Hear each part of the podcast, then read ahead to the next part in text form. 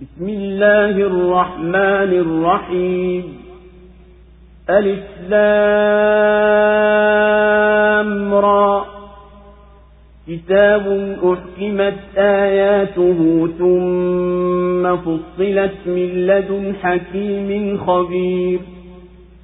ألا تعبدوا إلا الله إنني لكم منه نذير وبشير.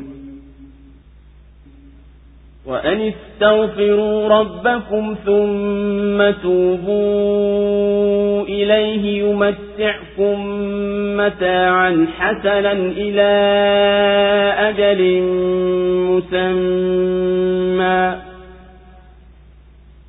يمتعكم متاعا حسنا إلى أجل مسمى ويؤتك الذي فضل فضله وإن تولوا فإني أخاف عليكم عذاب يوم كبير إلى الله مرجعكم وهو على كل شيء قدير.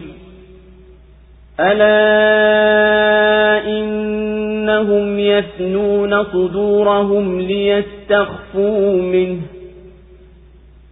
ألا حين يستغشون ثيابهم يعلم ما يسرون وما يعلنون. إنه عليم بذات الصدور. وما من دابة في الأرض إلا على الله رزقها ويعلم مستقرها ومستودعها. كل في كتاب مبين. وهو الذي خلق السماوات والأرض في ستة أيام وكان عرشه على الماء ليبلوكم أيكم أحسن عملا. ولئن قلت إنكم مبعوثون من بعد الموت ليقولن الذين كفروا إن هذا إلا سحر مبين. ولئن أخرنا عنهم العذاب إلى أمة معدودة ليقولن ما يحبسه. ألا يوم يأتيهم ليس مصروفا عنهم وحاق بهم ما كانوا به يستهزئون kwa jina la mwenyezi mungu mwingi wa rehema mwenye kurehemu aliflamra hiki ni kitabu ambacho aya zake zimewekwa wazi kisha zikapambanuliwa kilichotoka kwa mwenye hikma na mwenye habari ili msimwabudu isipokuwa allah mwenyezi mungu. Hakika mimi kwenu ni mwonyaji na mbashiri nitokaye kwake. Na ili mumuombe msamaha mola wenu mlezi kisha mtubie kwake. Atakustarehesheni starehe nzuri mpaka muda maalum na atampa kila mwenye fadhila fadhila yake. Na ikiwa mtakengeuka basi mimi nakuhofieni adhabu ya hiyo siku kubwa. Marejeo yenu ni kwa mwenyezi mungu tu naye ni muweza wa kila kitu. Hebu angalia ati wanafunika vilivyomo vifuani mwao ili wamfiche mwenyezi mungu. Juweni kuwa wanapojigubika nguo zao yeye anajua wanayoyaficha na wanayoyatangaza. Hakika yeye ni mjuzi wa yaliyomo vifuani. Na hakuna mnyama yoyote katika ardhi ila riziki yake iko kwa mwenyezi mungu. Naye anajua makao yake na mapitio yake yote yamo katika kitabu chenye kubainisha. Na yeye ndiye aliyeziumba mbingu na ardhi katika siku sita na kiti chake cha enzi kilikuwa juu ya maji ili akufanyieni mtihani ajulikane ni nani miongoni mwenu mzuri zaidi wa vitendo. Na wewe ukisema nyinyi hakika mtafufuliwa baada ya kufa wale waliokufuru husema hayakuwa haya ila ni uchawi ulio wazi na tukiwacheleweshea adhabu mpaka muda uliokwisha hesabiwa wao husema nini kinachoizuia hiyo adhabu juweni siku itakapowajia basi haitoondolewa hiyo kwao na yatawazunguka yale waliokuwa wakiyafanyia mzaha allahu akbar, allahu akbar. La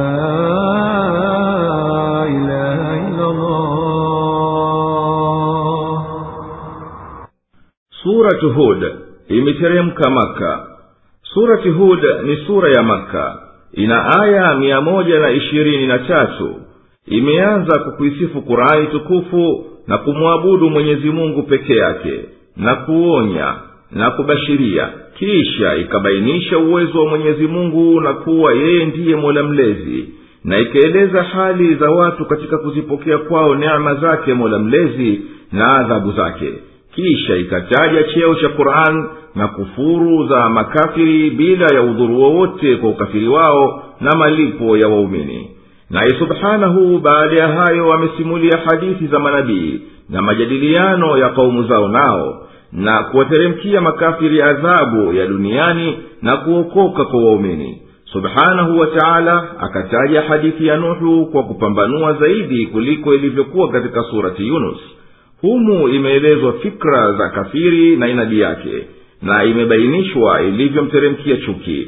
Na baada ya hadithi ya nuhu mwenyezi mungu subhanahu ametaja kisa cha ad pamoja na nabii wa mwenyezi mungu hud kwa kueleza wazi mawazo ya ukafiri na yaliyowateremkia makafiri juu ya kuwa walikuwa na nguvu na wakali. Kisha kikatajwa mfano wa hayo kisa cha nabii wa mwenyezi mungu saleh pamoja na kabila la thamud na tena kisa cha nabiyullah na rafiki yake ibrahim kisha hadithi ya nabiyullah lut kisha kisa cha nabiyullah shuaib. Kisha subhanahu wa taala ametaja nini mafunzo ya hadithi hizi za kweli na akamalizia subhanahu kwa kuwataka waumini watende mema na wangojee malipo. Tena ukatavyo ujuzi uliokamilika wa mwenyezi mungu aliyetakasika na kutukuka na wajibu wa kumtegemea yeye. Aliflamra yani e na l na ara hizi ni harufi zilizoanziwa sura hii kuwa ni ishara kuwa qurani ni muujiza juu ya kuwa imeundwa kwa hizi hizi harufi zinazotamkwa na pia ni kuwazindua watu wanapoisikiliza inaposoma qurani tukufu kuwa ni kitabu chenye shani kuu zimeteremshwa aya zake zimeshikana madhubuti hazina ndani yake upotovu wala ubabaishi na zimetungwa kwa njia isiyo na dosari iwazi na yenye kubainisha. Kisha hukumu zake zikapambanuliwa na kitabu hichi juu ya utukufu wake ulionao nafsi yake kina utukufu zaidi kwa kuwa kimeonekana na mwenyezi mungu ambaye anajua kila kitu na yeye subhanahu anapanga mambo yote kwa pahala pake ewe nabii waongoze watu kwa hii kurani na uwaambie msimwabudu yeyote ila mwenyezi mungu tu. Na hakika mimi nimetumwa kutoka kwake ili nikuonyeni msikufuru ikikupateni adhabu yake. Na nikupeni bishara njema kuwa mkiamini na mkatii basi mtapata malipo yake. Nyenyekeni mwenyezi mungu na huku mnamwomba kusameheni dhambi zenu kisha rejeni kwake kwa kumwabudu kwa ikhlasi na vitendo vyema ili apate kukustarehesheni starehe nzuri duniani mpaka utakapokufikieni muda wenu ulioakadiriwa na apewe akhera. Kila mwenye vitendo vyema malipo ya kazi yake na fadhila yake.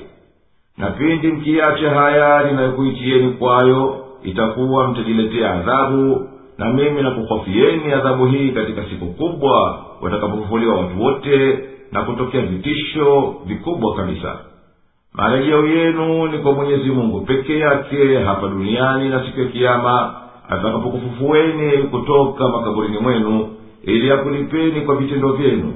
Na yeye ni muweza wa kila kitu kwani yeye ndiye aliyekamilika uwezo wake na hashindwi na kitu chochote. Watu wananufaika vifua vyao kujaribu kuficha yanayopitia humo wanajitahidi kuficha wakidai makusudio ya hayo ni kumficha mwenyezi mungu asijue hisia za nyoyo zao. Hebu na wajue watu hawa kuwa hata wanapokwenda kulala vitandani mwao na wakavaa nguo zao za kulalia na wakajistiri na kiza cha usiku na usingizi na kujifunika vifua basi hapana shaka yoyote kuwa mwenyezi mungu anawajua wakificha wakitangaza. Kwani yeye anayajua yaliyomo vifuani na yanayofunikwa ndani yake. Na wajue watu hawa kuwa uwezo wa mwenyezi mungu na neema zake na ujuzi wake umeenea kila kitu. Basi hapana mnyama anayefurukuta katika ardhi ila mwenyezi mungu kwa fadhila yake kisha mtengenezea riski yake inayoafikiana naye katika hali mbalimbali. Naye anajua anakaa wapi katika hali ya uhai wake na pahala atapowekwa wakati wa kufa kwake kila kitu katika hayo kimekwisha thibitiwa kwake subhanahu katika kitabu chenye kuweka wazi hali zote ziliyomo na mwenyezi mungu kaziumba mbingu na ardhi na viliomo ndani yake katika siku sita. Na kabla ya hapo palikuwa hapana chochote zaidi kuliko ulimwengu wa maji na juu yake arshi kiti cha enzi cha mwenyezi mungu. Na mwenyezi mungu ameumba ulimwengu wote huu ili adhihirishe kwa kujaribuni hali zenu enyi watu atokeze kati yenu anayemkubali mwenyezi mungu kwa utiifu na vitendo vyema. Na nani anayeacha hayo? Na juu ya uwezo huu wa kuumba ukiwaambia kwa yakini nyinyi mtafufuliwa kutoka makaburini mwenu na kwamba wao wameumbwa ili wafe na wafufuliwe wao mbio mbio wanakurudia kwa mkazo kuwa haya mliyokuja nayo hayana ukweli wowote wala haya si chochote ila ni kama uchawi ulio wazi wa kuchezea akili tu. Ilivyokuwa hikima yetu ni kuakhirisha adhabu ya ukafiri wao hapa duniani mpaka wakati tuliouweka nao ni siku ya kiama wao husema kwa kejeli nini kinachomzuia hivi sasa? Na ailete hiyo adhabu ikiwa nasema kweli katika hiyo ahadi yake. Basi na wajue hao kwamba adhabu itakuja tu bila ya mhali na itapowajia hawatapata kuokoka na itawazunguka kwa sababu ya kijeli zao na kutaka kuvunja heshima ولئن أذقنا الإنسان منا رحمة ثم نزعناها منه إنه ليئوس كفور ولئن أذقناه نعماء بعد ضراء مسته ليقولن ذهب السيئات عني إنه لفرح فخور إلا الذين صبروا وعملوا الصالحات أولئك لهم مغفرة وأجر كبير. فلعلك تارك بعض ما يوحى إليك وضائق به صدرك أن يقولوا لولا أنزل عليه كنز أو جاء معه ملك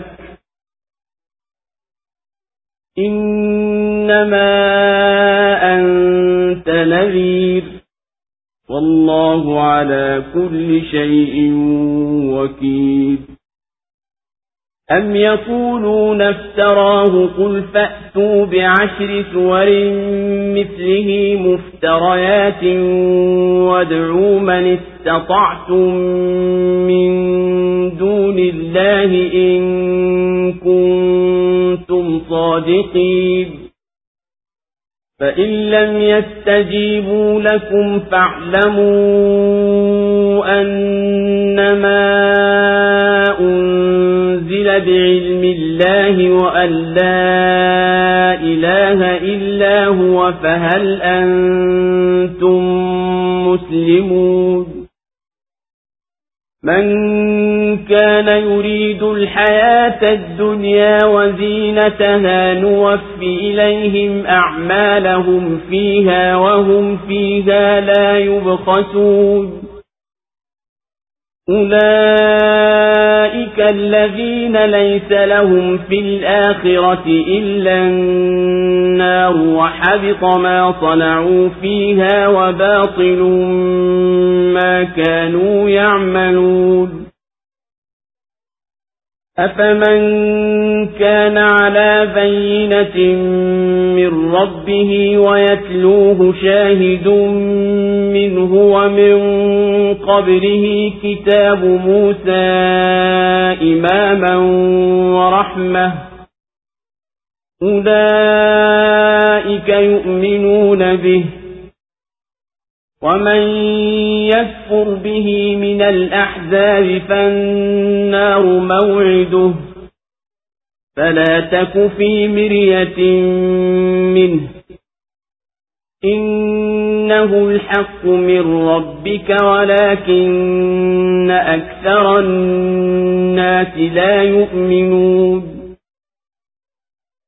ومن أظلم ممن افترى على الله كذبا أولئك يعرضون على ربهم ويقول الأشهاد هؤلاء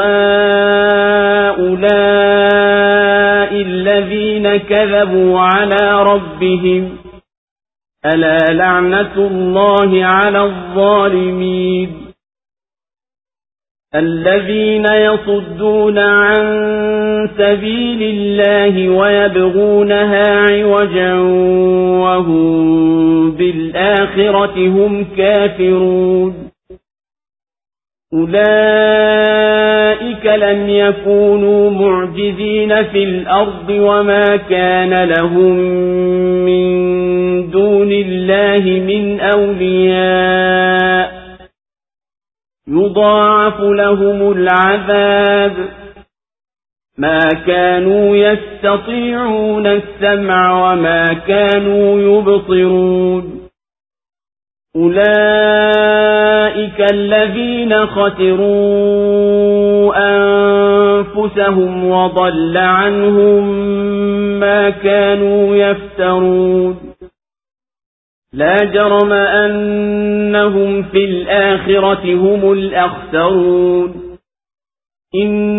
الذين آمنوا وعملوا الصالحات وأخبتوا إلى ربهم أولئك أصحاب الجنة هم فيها خالدون مثل الفريقين كالأعمى والأصم والبصير والسميع هل يستويان مثلا afala tadhakkarun.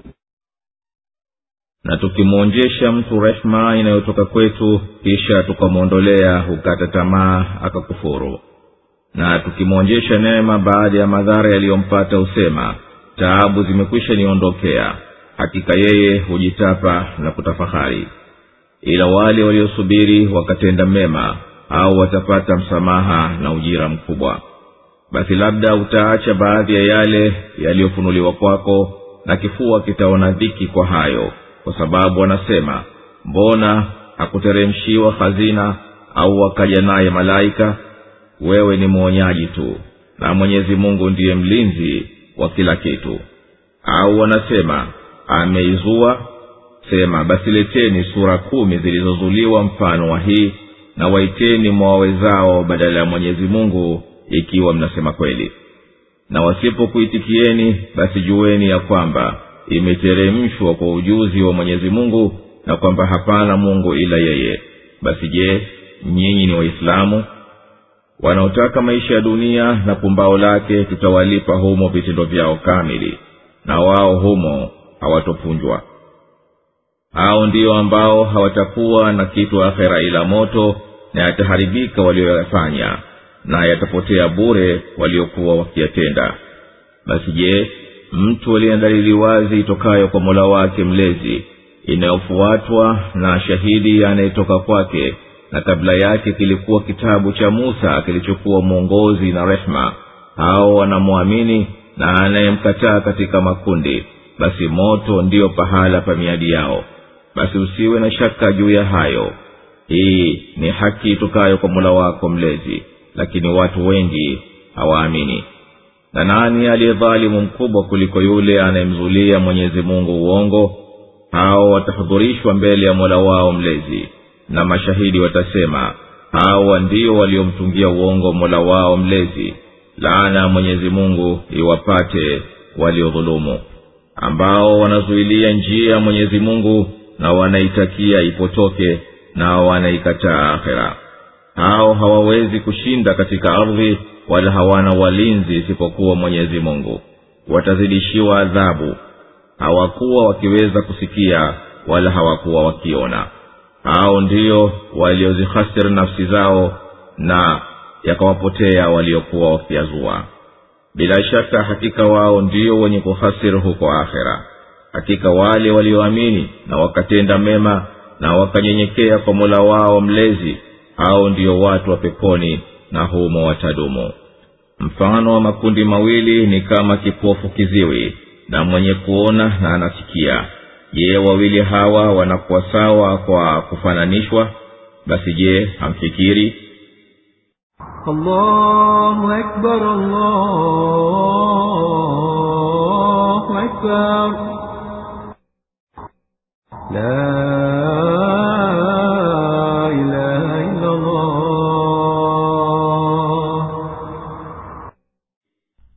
katika tabia za binadamu ni kujizamisha mwenyewe katika hali aliyo nayo basi tukimpa baadhi ya neema na rehema kama vile afya nzuri na ukunjufu wa riski kisha baadaye tukamwondolea neema hizo kwa mujibu wa mipango yetu yeye hupita mipaka katika kukata tamaa kuwa neema hiyo haitorudi tena na akapita mipaka katika kuzikufuru neema nyingine ambazo bado angali na starehe nazo na tukimpa neema baada ya shida aliyokuwa nayo yeye husema shida zangu zote zimekushaniondokea wala hazirudi tena.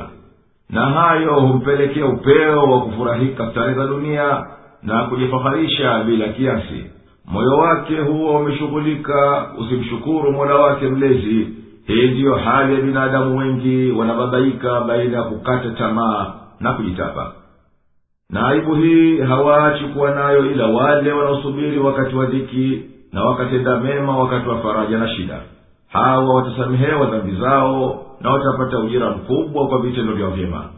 Ewe nabii usijaribu kutaka kuwaridhi washirikina kwani hao hawaamini na huenda ukijaribu kutaka kuwaridhi ukaacha kusoma baadhi ya ulioletewa wahi katika yale wasiyopenda wao kuyasikia kama vile kudharauliwa baadhi ya miungu yao kwa kuhofu kuwa wasije wakakejeli. Na huenda pengine ukahisi dhiki unapowasomea kwa kuwa wao wanataka mwenyezi mungu akuteremshie hazina ustarehe nayo kama wafalme au waje nawe malaika watuambie ukweli wake basi ewe nabii usizibali nadi zao kwani wewe si chochote ni mwonyaji na mhadharishaji wa adhabu za mwenyezi mungu kwa anayekwenda kinyume na amri yake nawe hayo umeyafanya basi jipumzishe nafsi yako nao. Najua kuwa mwenyezi mungu ni mwenye kuangalia na kulinda kila kitu naye atawafanyia kama wanavyostahiki. Katika quran ipo ishara inayothibitisha ukweli wako basi wao wakisema kuwa hii umeitunga wewe na umemzulia mwenyezi mungu wewe waambie ikiwa kurani hii imetokana na mwanadamu basi yamkinika mwanadamu mwingine kuleta mfano wake na nyinyi ni mafasihi kuliko wote.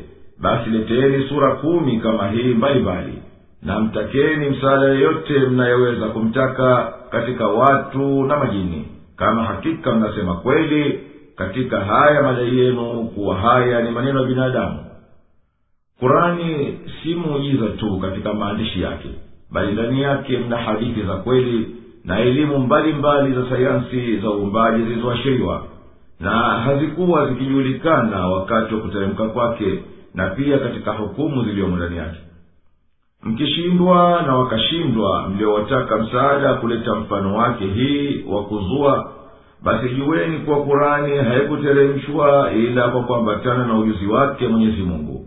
Ilmu yake haijui mtu ila yeye. Na juweni kuwa hapana mungu ila allah mwenyezi mungu tu. Hapana anayetenda kazi yake basi kuweni waislamu baada ya kwisha thibiti hoja hizi juu yenu kama nyinyi mataka haki. Wenye kutaka uhai wa duniani na kustarehe ladha zake na pumbao lake tutawapa matunda ya vitendo vyao bila nuksani hawa ambao hima yao ni kushughulikia dunia tu akhira hawana lao jambo ila adhabu ya motoni na kuharibikiwa na yote walioyafanya duniani. Kwa sababu hawakuwa na fungu lolote katika akhira na hayo wayatendayo pia yatakuwa yameharibika vile vile kwani kitendo kisicholeta mafanikio ya daima ni kama kwamba hakikupata kuweko. Je anayekuwa anakwenda katika maisha yake kwa uangalifu na uongofu kutokana na mola wake mlezi na anaitaka haki kwa kuifanyia ikhlasi pamoja naye anayeshahidi anayemshuhudia kuwa kweli katoka kwa mwenyezi mungu naye shahidi huyo ni qurani na shahidi wa kabla yake ni kitabu cha musa alichokiteremsha mwenyezi mungu kiwe ni uongozi wa kufuatwa kwa aliyoyaleta na ni rehema kwa wenye kukifuata. Je huyo ni sawa sawa na anayekwenda katika maisha yake katika giza na upofu? Hashughulikii ila starehe za duniani tu na pumbao lake. Hao waliotajwa mwanzo ndiyo wale ambao mwenyezi mungu ameatia nuru macho yao wanamwamini nabii huyu na kitabu alichoteremshiwa na wenye kumkataa wakakusanyika na kujiunga dhidi yake basi moto ndiyo pahala pa miadi yao siku ya kiama ewe nabii usiwe na shaka na hii kurani hii ni kweli itokayo kwa mola wako mlezi haiingie potovu. Lakini watu wengi wanapotezwa na matamanio basi hawaamini kama yapasavyo mwenyezi mungu amemwamrisha nabii salllahu alehi wasalama asitie shaka si kwa kuwa yawezekana kuwa yeye awe na shaka lakini ni kuashiria kuwa waliokuwa duni yake nabii wajilinde wasiache shaka ikaingia nyoni mwao. Hapana waliozidi kujidhulumu nafsi zao na wakajitenga mbali na haki kuliko wale wanaotunga uongo na kisha wakamnasibishia mwenyezi mungu. Hakika watu hawa siku ya kiama watadhihirishwa mbele ya mola wao mlezi awahisabie kwa yale maovu yayatenda mashahidi miongoni mwa malaika na manabii na wengineo watasema hawa ndiyo waliotenda makosa maovu kabisa na dhuluma kwa mintarafu ya muumba wao. Hapana shaka laana ya mwenyezi mungu itawapata hao kwa kuwa ni wenye kudhulumu. Hawa ndiyo wanawageuza watu wasifuate dini ya mwenyezi mungu na wanawazuia. Nayo hiyo ndiyo njia yake iliyonyoka na wanataka njia hii iwafikiane na matamanio yao na kumbao lao kwa hivyo yende upogo hawa wanaikanya akhera na yaliyomo ndani ya kulipwa thawabu ya muumini na kuadhibu wakafiri hawa makafiri hawana nguvu za kumshinda mwenyezi mungu asiwatie nguvuni duniani akawaadhibu. Na hawana wasaidizi wa kuweza kuwakinga na adhabu yake pindi mwenyezi mungu akitaka kuwaletea hiyo katika akhera hata ikiwa marudufu ya ile ambayo wangelipata duniani. Ingelikuwa mwenyezi mungu anataka iwafikie. Kwa sababu hao wamechukia kuisikia qurani na kuzingatia ishara za mwenyezi mungu katika ulimwengu. Wamekuwa kama kwamba hawakuwa wakiweza kusikia wala kuona. Hawa makafiri hawapati faida yoyote katika kumwabudu asiyekuwa mwenyezi mungu bali wamejihasiri nafsi zao na huko akhera huo uongo waliokuwa wakiuzua na madai ya upotovu na miungu ya uongo waliokuwa wakiiunda na wakadai kuwa hiyo ati ikiwafaa au itawaombea yote hayo yatawapotea. Kwa sababu hakika siku ya kiama ndiyo siku ya hakika ambayo haina udanganyifu wala uzushi. Kweli hakika wao siku ya akhera ndiyo wenye kuhasiri kuliko watu wote. Bila shaka wale wenye kumwamini mwenyezi mungu na mtume wake na wakatenda amali njema na nyoyo zao zikanyenyekea na zikatua kuikubali hukumu ya mola wao mlezi. Hao ndiyo wanaostahiki kuingia peponi na kudumu humo milele. Mfano wa makundi mawili hayo ya waumini au makafiri ni kama kipofu anayekwenda bila ya uongofu na kiziwi asiyesikia uongozi wa kuokoka. Na kundi la pili ni kama mwenye macho anayeiona njia ya kheri na uokofu na mwenye masikio makali anayesikia kila lenye manufaa naye. Makundi mawili haya hayawezi kuwa sawa katika hali yao na kuishi kwao.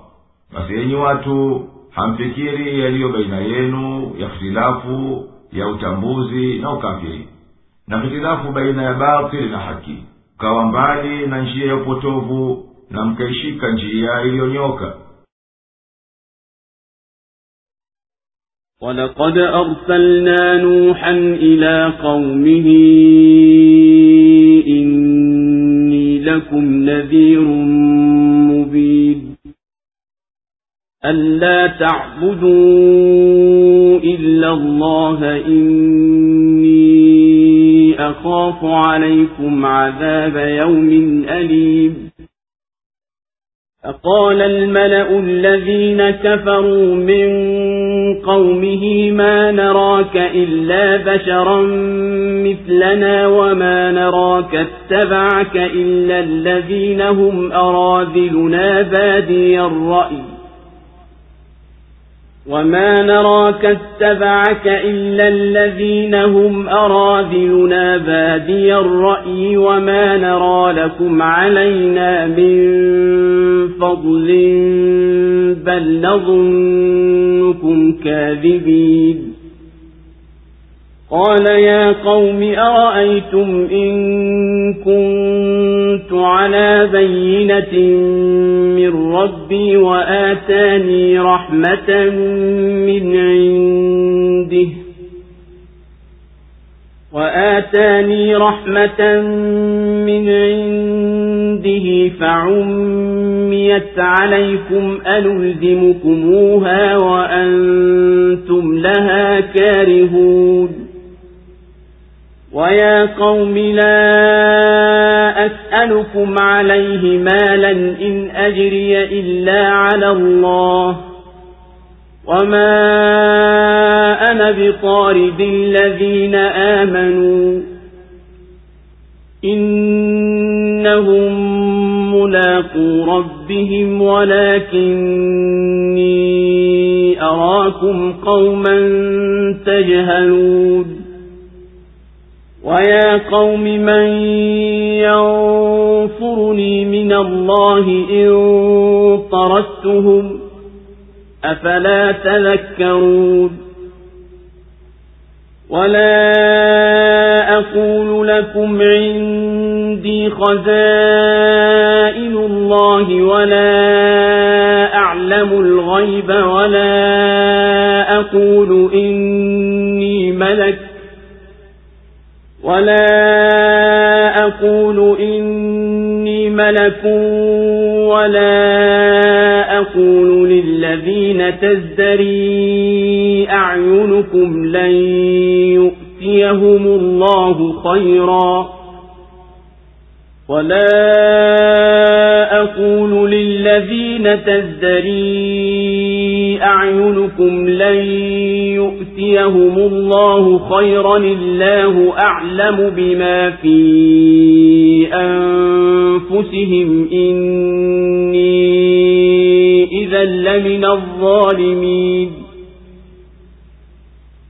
قالوا يا نوح قد جادلتنا فأكثرت جدالنا فأتنا بما تعدنا إن كنت من الصادقين. قال إنما يأتيكم به الله إن شاء وما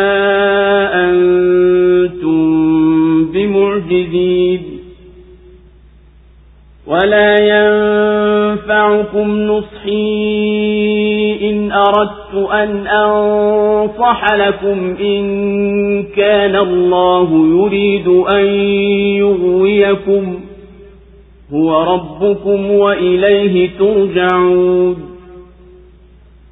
أم يقولون افتراه قل إن افتريته فعلي إجرامي وأنا بريء مما تجرمون na sisi tulimtuma nuhu kwa watu wake akawaambia hakika mimi ni mwonyaji kwenu ninayebainisha ya kwamba msimwabudu isipokuwa mwenyezi mungu tu hakika mimi ninakuhofieni adhabu ya siku chungu na wakasema wakuu waliokufuru katika saumu yake hatukuoni wewe ila ni mtu tu kama sisi wala hatukuoni wamekufuata ila wale waliokuwa kwetu watu duni wasiokuwa na akili wala hatukuoneni kuwa mna ubora wowote kutushinda sisi bali tuna hakika nyinyi ni waongo.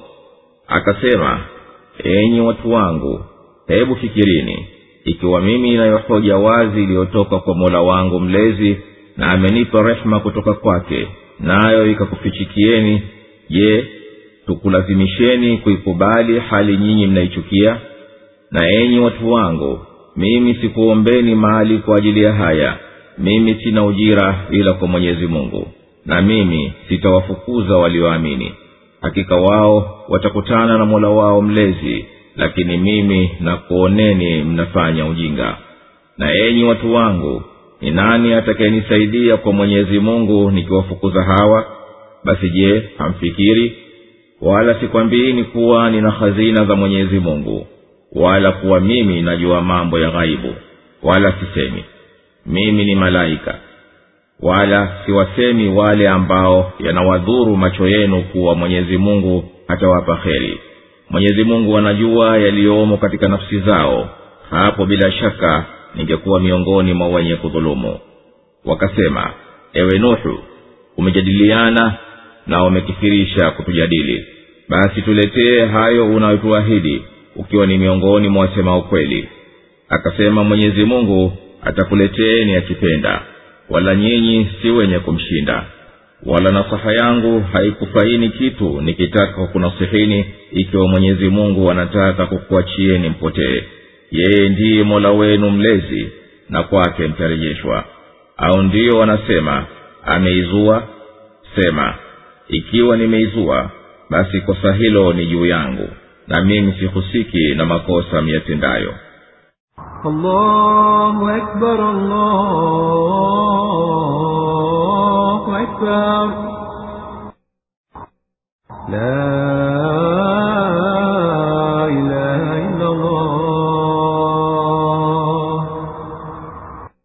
na kama tulivyokutuumako watu wako waonye na uwabashirie kheri wakakukabili baadhi yao kwa inadi na upinzani.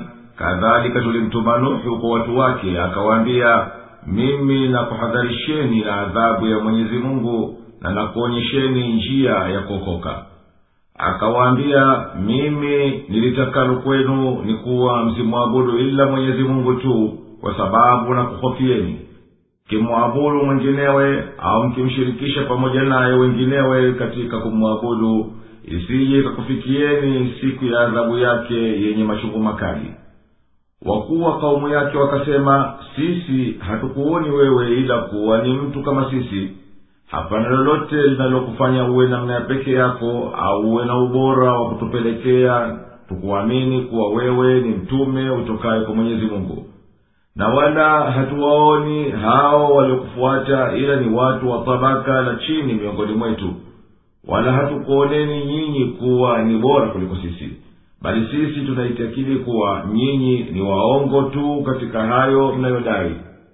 Nuhu akasema enyi watu hebu nambieni ikiwa mimi naungwa mkono na hoja zilizo wazi kutokana na mola wangu mlezi naye akanipa kwa rehema yake unabii na utume na nuru yake ikafichikana kwenu na kughurika kwenu kwa cheo na mali kwa kutieni upofu msizione. Basi je itafaa tukulazimisheni mziamini hoja kwa nguvu na karaha? Enyi watu mimi sitaki mali kwa kufikisha ujumbe wa mola wangu mlezi bali nataraji malipo yangu kwa mwenyezi mungu. Wala mimi siwafukuzi kwenye baraza yangu na kuingiana nami waliomwamini mola wao mlezi kwa sababu ya kuwa nyinyi mnawadharau tu kwani wao watakuja kukutana na mola wao mlezi siku ya kiama na watanishtaki kwake ikiwa nimewafukuza kwa ajili ya ufakiri wao. Lakini mimi nakuoneni nyinyi ni watu msiojua nini kinachowatukuza viumbe mbele ya mwenyezi mungu. Ni utajiri wa cheo kama mnavyodai au kufuata haki na kufanya heri enyi watu hapana yeyote awezaye kunikinga na adhabu ya mwenyezi mungu ni kuwafukuza hao hali nao ni wenye kumwamini yeye. Je bado mgali mnashikilia ujinga wenu? Hamkumbuki basi kuwa hawa watu wanaye mola wao mlezi wa kuwalipia? Wanasikwambieni kuwa kwa sababu mimi ni mtume basi ninazo hazina za riski ya mwenyezi mungu nitumie nitakavyo na kwa hivyo nimfanye anayenifuate tajiri wala sikwambini kuwa mimi najua mambo ya ghaibu na kwa hivyo nikupeni habari yale yaliyomhusu mwenyezi mungu tu kuyajua. Kwa kuwa hapana mje yeyote anayeyajua wala mimi sikwambini kuwa mimi ni malaika na kwa hivyo nirudi kwa kauli yenu. Huyu si chochote ila mwanadamu tu wala siwasemi wale wanawadharau kwamba mwenyezi mungu hatawapa heri yoyote kwa kutaka kuridhi miatakayo kwani mwenyezi mungu peke yake ndiye anayejua ikhlasi iliyomo katika nafsi zao. Mimi nikisema miatakayo nitakuwa katika wenye kujidhulumu na kudhulumu wengineo. Wakasema ewe nuhu umebishana nasi ili tukuamini na umezidisha kutujadili mpaka tumechoka. Sasa hatuyastahamili tena maneno yako. Basi hebu tuletee hiyo adhabu unayotishia kama wewe kweli unayasema kwamba mwenyezi mungu atatuadhibu tukitokuamini. Nuhu akasema mambo haya ya mikononi mwa mwenyezi mungu pekee yeye ndiye atakuleteni alitakalo kwa hikima yake. Wala nyinyi hamwezi kuikimbia adhabu yake itakapokuja. Kwani yeye subhanahu haemewi na chochote katika ardhi wala katika mbingu wala nasaha yangu haitakufaini kitu kwa kuwa tu nakutakieni heri ikiwa mwenyezi mungu anakutakieni mpotee kwa mujibu wa elimu yake na uwezo wake kwa kuharibika nyoyo zenu hata zimekuwa haziikubali haki yeye subhanahu ndiye mola wenu mlezi naye atakurejesheni kwake siku ya kiama na atakulipeni kwa mlivyokuwa mkitenda. Nini msimamo wa washirikina kuhusu hadithi hizi za kweli watasema kazizua wakisema hivyo basi waambie ikiwa nimezizua kama mnavyodai basi hilo ni kosa kubwa ni juu yangu mimi tu dhambi zake na ikiwa nimesema kweli basi nyinyi ndiyo wenye makosa na mimi sihusiki na matokeo ya makosa yenu وأوحي إلى نوح أنه لن يؤمن من قومك إلا من قد آمن فلا تبتئس بما كانوا يفعلون واصنعي الفلك بأعيننا ووحينا ولا تخاطبني في الذين ظلموا إنهم مغرقون ويصنع الفلك وكلما مر عليه ملأ من قومه سخروا منه. قال إن تسخروا منا فإنا نسخر منكم كما تسخرون. فسوف تعلمون من يأتيه عذاب يخزيه ويحل عليه عذاب مقيم. حتى إذا جاء أمرنا وفارت النور قل نحمل فيها من كل زوجين اثنين وأهلك قل نحمل فيها من كل زوجين اثنين وأهلك إلا من سبق عليه القول ومن آمن وما آمن معه إلا قليل. وقال اركبوا فيها بسم الله مجريها ومرساها. إن ربي لغفور رحيم وهي تجري بهم في موج كالجبال ونادى نوح ابنه وكان في معزل يا بني اركم معنا ولا تكن مع الكافرين قال سآوي إلى جبل يعصمني من الماء. قال لا عاصم اليوم من أمر الله إلا من رحم.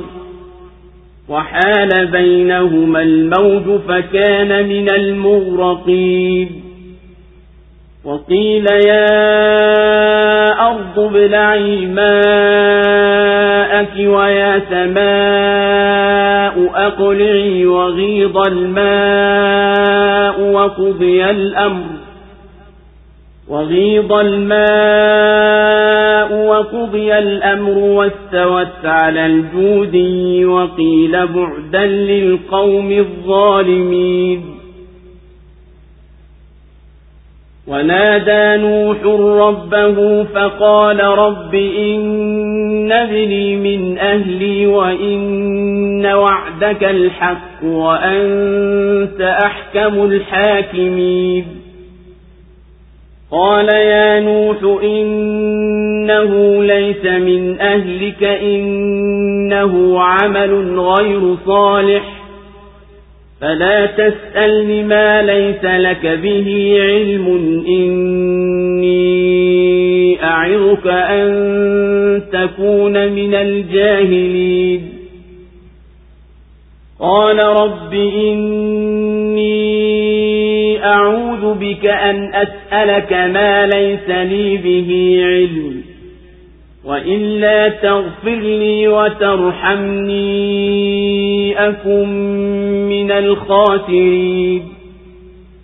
قيل يا نوح اهبط بسلام منا وبركات عليك وعلى أمم ممن معك.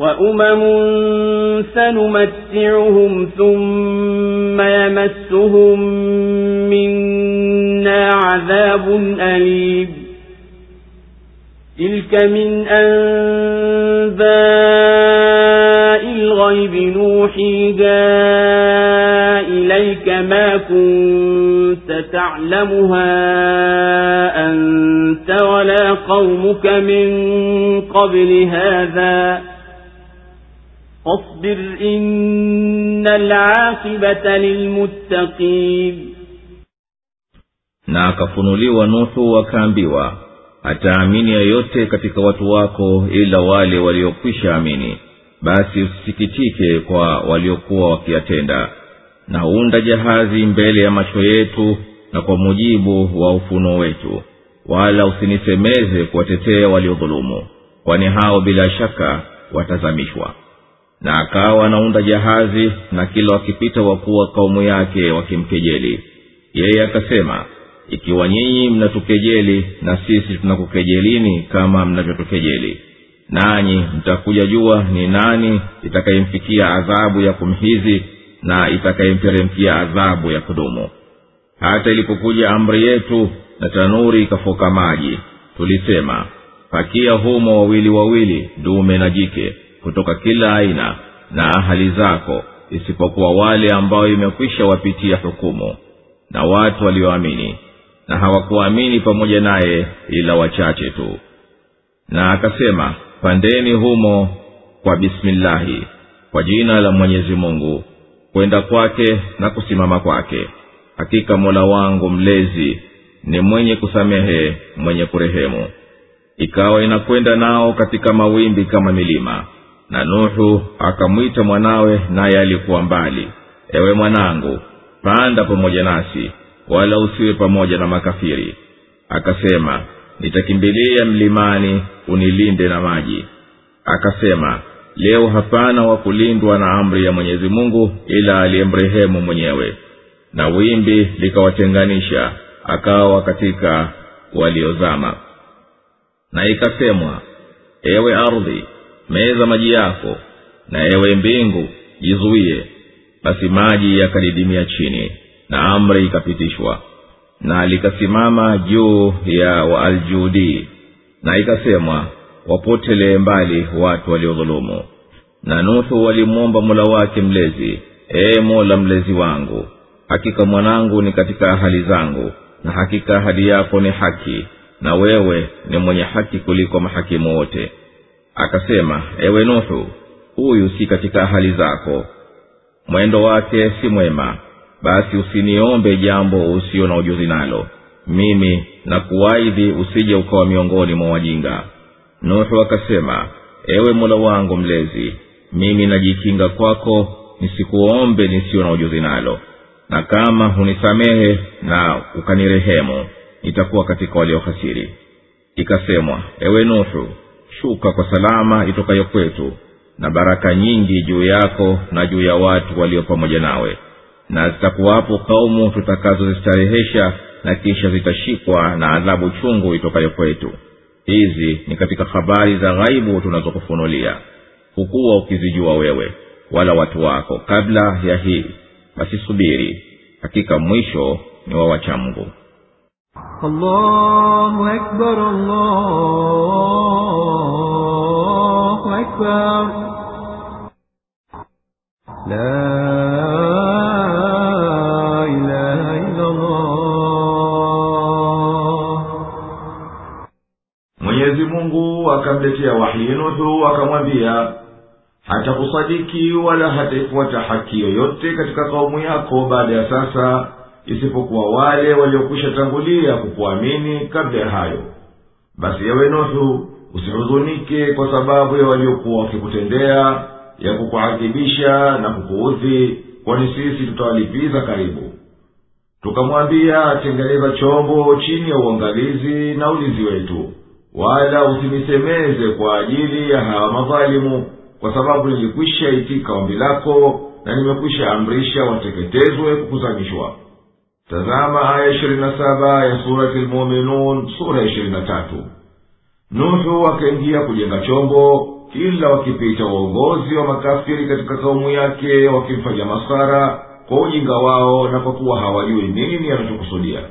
Nuhu akawaambia mkitufanyia masara sisi kwa kutojua kwenu kweli wa ahadi ya mwenyezi mungu basi hakika sisi pia tutakufanyieni masara kama mnavyotufanyia sisi mtakuja jua nani kati yetu atakayefikiwa na adhabu ya kumdhalilisha na atafikiwa na adhabu ya kudumu milele katika akhera. Hata ulipowadia wakati wa amri yetu ya kuwahilikisha yalikuja maji kwa nguvu yakifoka na kutoa mapovu kama maji yanavyotokota juu ya moto. Tukamwambia nuhu wapakie nawe katika hiyo safina kutoka kila namna ya wanyama dume na jike na pia wapakie humo ahali zako yaani watu wa nyumbani kwako isipokuwa iliyokwisha pita juu yake hukumu yetu ya kumteketeza. Na pia kadhalika wapakie humo katika watu wako walioamini na hao hawakuwa ila idadi chache tu. Na baada ya kwisha iliweka tayari jahazi nuhu aliwaambia watu wake pandeni humo kwa kujipiga feli njema kwa kulitaja jina la mwenyezi mungu mtukufu yani kupiga bismillahi wakati wa kwenda na wakati wa kusimama na wakati wa kuingia na wakati wa kutoka humo. Na mwombeni mwenyezi mungu akusameheni kwa madhambi mliyotenda na kurehemuni kwani maghfira na rehma ni katika shani yake subhanahu wa taala.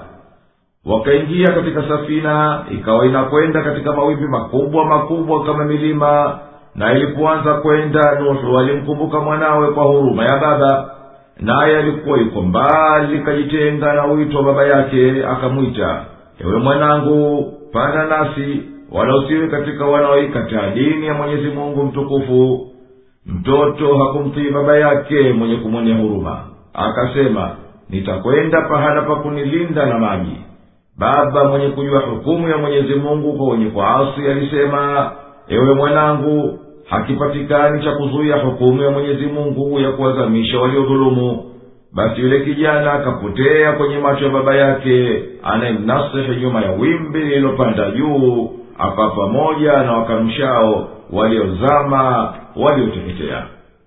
Walipokwisha hiliki makafiri kwa kuzamishwa ikaja amri ya mwenyezi mungu ya maumbile ikasemwa kwa hukumu ya uumbaji. Ewe ardhi yameze maji yako na wewe mbingu sita na kuteremsha maji. Yakaondoka maji kwenye ardhi wala kisiongezeke chochote kutoka mbinguni. Hukumu ya mwenyezi mungu ya kuhiliki ikamalizika. Jahazi likatua na likasimama juu ya mlima waitwao aljudii na mwenyezi mungu akawahukumia waliodhulumu kwa kuwatenga na rehema yake. Ikasemwa wateketee kaumu waliodhulumu kwa sababu ya dhuluma zao mlima huo huko huko mosal kaskazini mwa iraki na kusini ya turki ulikuwa maarufu hapo kale. Huruma ilimshika nuhu moyoni mwake kwa ajili ya mwanawe. Akamwomba mola mlezi wake kwa unyenyekevu na kuona huruma akasema ee mumba wangu uliyenianzisha nami sijao chochote. Hakika huyu mwanangu ni kipande cha nafsi yangu naye ni katika ahali zangu na wewe umeahidi kuwa utawaokoa ahali zangu na ahadi yako ni ya kweli madhubuti lazima iwe. Na hapana mwadilifu kama wewe kwani wewe ndiye mjuzi kushinda wote na wewe ni mwingi wa hikma kuliko wote wenye kuhukumu. Allah subhanahu akasema hakika huyo mwanao si katika ahadi zako kwani yeye kwa ukafiri wake na mwendo wake pamoja na makafiri amekataa mahusiano baina yako na yeye naye ametenda vitendo visiyo vyema. Kwa hivyo amekuwa si katika wewe. Nawe usitake jambo usilolijua kuwa ndilo au silo. Wala usende kufuata huruma zako na mimi nakuongoza njia ya haki ili usiwe katika wajinga ukasahau huruma zako hakika iliyothibiti. Nuhu akasema ewe mumba wangu uliyetawala mambo yangu yote mimi nakuangukia wewe. Sitakuomba nisichokijua hakika yake. Nawe nisamehe kwa niliyasema kutokana na huruma zangu. Kama hukunipa fadhila ya msamaha wako na ukanirehemu kwa rehema yako nitakuwa katika makundi ya waliohasiri akaambiwa kwa wahii ewe nuhu teremka nchi kutokana na hiyo safina ya uokovu. Salama usalimina na kwa amani itokanayo na mwenyezi mungu mtukufu na baraka nyingi zitokazo kwa mwenyezi mungu juu yako na juu ya hao walio pamoja nawe ambao watakuja kuwa mataifa mbalimbali baada yako. Na baadhi yao watapata baraka ya imani na utiifu na baadhi yao watakuwa watu wanaoitaka starehe ya dunia na watapata starehe yake bila ya kuitii haki.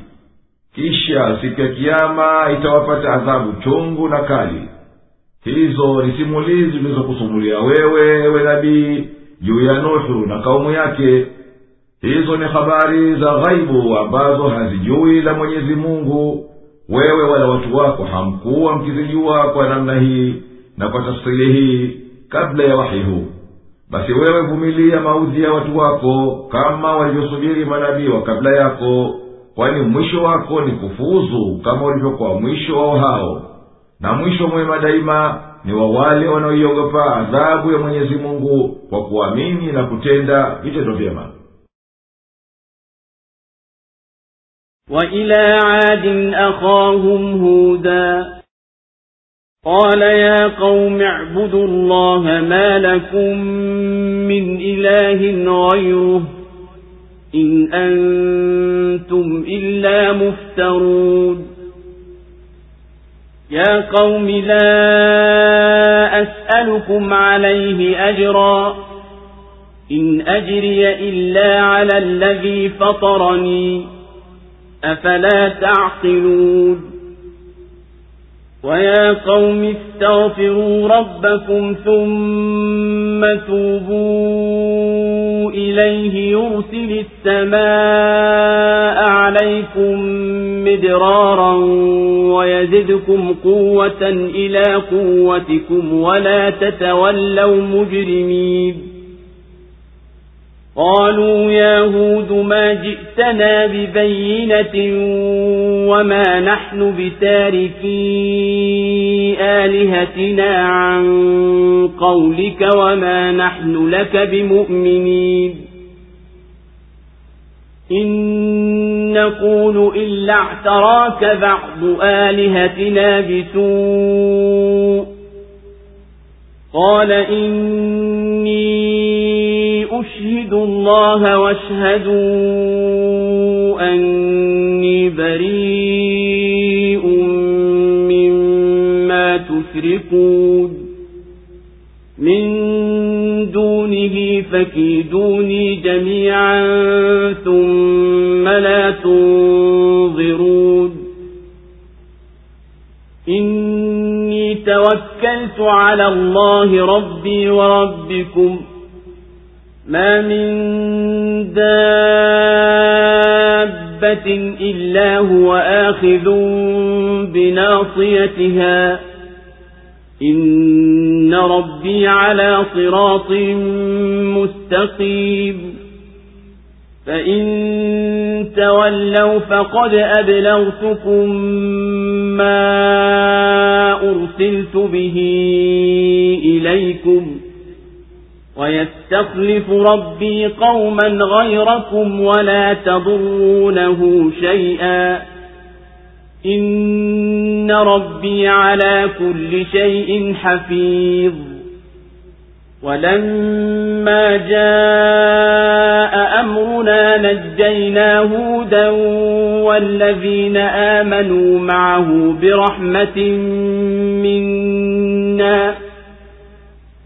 نجينا هودا والذين آمنوا معه برحمة منا ونجيناهم من عذاب غليظ. وتلك عاد جحدوا بآيات ربهم وعصوا رسله واتبعوا أمر كل جبار عنيد. وأتبعوا في هذه الدنيا لعنة ويوم القيامة. ألا إن عادا كفروا ربهم. ألا بعدا لعاد قوم هود. نقفنا عادي سليم توما يا هود أكسما إيني وتوانغو مابدوني من يزمونغو nyinyi hamna mungu isipokuwa yeye. Nyinyi si chochote ila ni wazushi tu. Enyi watu wangu sikuombeni ujira kwa ajili ya haya. Haukuwa ujira wangu ila kwa yule aliyeniumba. Basi hamtumie akili. Na enyi watu wangu mwombeni msamaha mola wenu mlezi kisha mtubie kwake. Atakuleteni mbingu zenye kunyesha mvua ya kumiminika na atakuzidishieni nguvu juu ya nguvu zenu wala msigeuke mkawa wakosefu wakasema ewe hud hujatuletea dalili wazi wala sisi hatuiachi miungu yetu kwa kufuata kauli yako na wala sisi hatukuwaamini wewe. Sisi tunasema baadhi katika miungu yetu imekusibu kwa baa. Akasema hakika mimi namshuhudisha mwenyezi mungu na nyinyi shuhudieni ya kwamba mimi najitenga mbali na hao mnaowafanya washirika mkamwacha yeye basi nyote nyinyi nipangieni vitimbi na kisha msinipe muhula. Hakika mimi nimemtegemea mwenyezi mungu mola mlezi wangu na mola mlezi wenu. Hapana kiumbe yeyote ila yeye anamwendesha takavyo. Hakika mola wangu mlezi yuko juu ya njia iliyonyoka.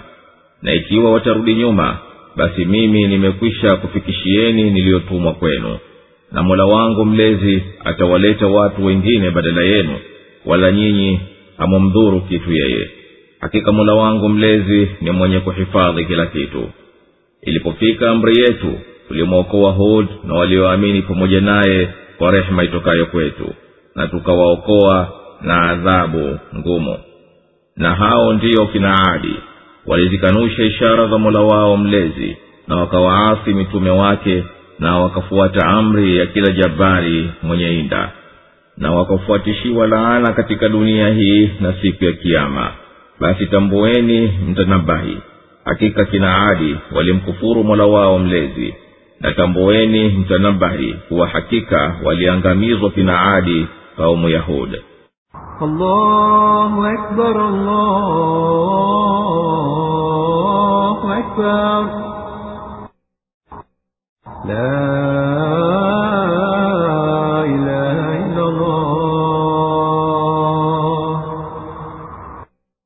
na sisi tuliwapelekea kaumu ya adi wa mwanzo ndugu yao katika kabila yao naye ni huyu hud.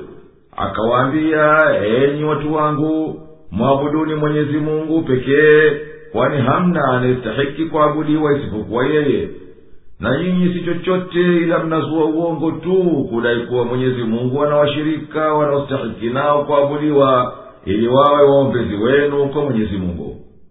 Tazama maelezo ya kielimu juu ya aya ya sitini tano katika surati la araf yani sura ya saba. Enyi watu kwa nasaha hii sitaki kwenu kulipwa kwa cheo au tawala au mali kwani ujira wangu uko kwa mwenyezi mungu aliyeniumba wala haikufaliini nyinyi mkawa mmechotwa akili zenu kwa kughafilika msitambue linalokufaeni na linalokudhuruni. Enyi watu mtakeni aliyekuumbeni akusameheni madhambi yaliyokwishatangulia kisha rejeni kwake. Hapana shaka mkifanya hayo atakuleteni mvua nyingi mfululizo basi zitaongezeka heri zenu na zitazidi nguvu zenu juu ya nguvu mnazojivunia sasa wala msiyawache haya ninayokuiteni muyafuate. Mkashikilia maasi ambayo takuangamizeni kwenye hilaki. Wakasema ewe hud hukutuletea hoja yoyote iliyo wazi ya kuonyesha ukweli wa hayo unayotuitia. Wala sisi hatutoacha kuabudu miungu yetu kwa kufuata kauli yako tu.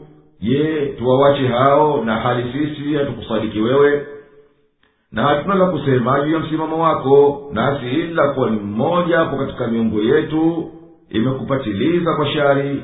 Ndiyo maana ukawa unaropokwa maneno haya. Naye akasema naye ameshikilia imani yake na anawapinga.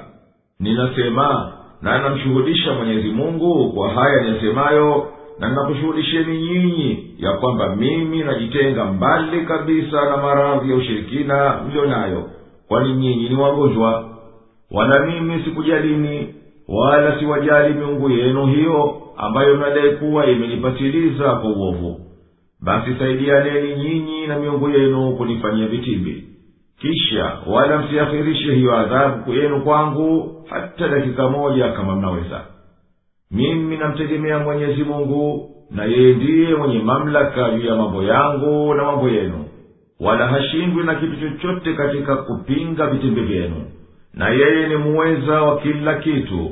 Basi hapana kiumbe yoyote ila yuko chini ya madaraka yake na yeye ndiye mwenye kumsarifu atakavyo. Basi yeye hashindwi na kunilinda na maovi yenu wala hashindwi kukuangamizeni. Hapana shaka vitendo vya mola wangu mlezi vinafuata njia ya haki na uadilifu katika ufalme wake. Yeye huwanusuru waumini watendao mema na huwahizi makafiri waharibifu na mkiukataa wito wangu basi kukataa kwenu hakunidhuru kitu na mwisho mbaya utakuwa wenu. Kwani mimi nimekwisha kufikishieni ujumbe aliyonituma mwenyezi mungu kwenu na sina jukumu ila kufikisha tu. Na mwenyezi mungu atakuangamizeni nyinyi na walete watu wengine wachukue majumba yenu na mali yenu. Na nyinyi hamumdhuru kitu chochote yeye kwa kukataa kwenu kumwabudu hakika mola wangu mlezi ni mlinzi wa kila kitu mwenye kujua kila kitu. Basi hapana katika mtendalo linalofichikana kwake wala haghafiliki kwa kutieni nguvuni. Na ilipokuja amri yetu ya kuwahiliki kaumu ya adi tulimwokoa hud na walioamini pamoja naye kutokana na adhabu ya upepo mkali uliowahiliki na tukawaokoa na adhabu kubwa ya duniani na akhera na hayo ni kwa sababu ya rehema yetu juu yao kwa kuwawezesha kushika imani. Hao basi ndiyo kina adi walizikataa hoja zote zilizo wazi na wakawaasi mitume wote wa mwenyezi mungu kwa vile kumwasi yule mtume wao aliyetumwa kwao na vile kumtii kila aliyekuwa jeuri na mwingi wa inda katika marahisi wao na wakubwa wao kwa hivyo wakastahiki kutoka kwa mwenyezi mungu na malaika na watu wote kupata laana ya hapa duniani na laana ya kuwafuatia siku ya kiama basi na atanabahi kila mwenye kuijua habari ya adi kwamba hao kina adi waliikataa neema ya muumba wao kwao wala hawakuishukuru kwa kumwamini yeye peke yake. Kwa hivyo ndiyo wakawa wanastahili wafukuzwe kwenye rehema mwenyezi mungu na wateremshiwe maangamizo makali. Hebu zingatieni maangamizo yao kwa kumkadhibisha hud وإلى ثمود أخاهم صالحا قال يا قوم اعبدوا الله ما لكم من إله غيره هو أنشأكم من الأرض واستعمركم فيها فاستغفروه ثم توبوا إليه. إن ربي قريب مجيب. قالوا يا صالح قد كنت فينا مرجوا قبل هذا أتنهانا أن نعبد ما يعبد آباؤنا أتنهانا أن نعبد ما يعبد آباؤنا وإننا لفي شك مما تدعونا إليه مريب.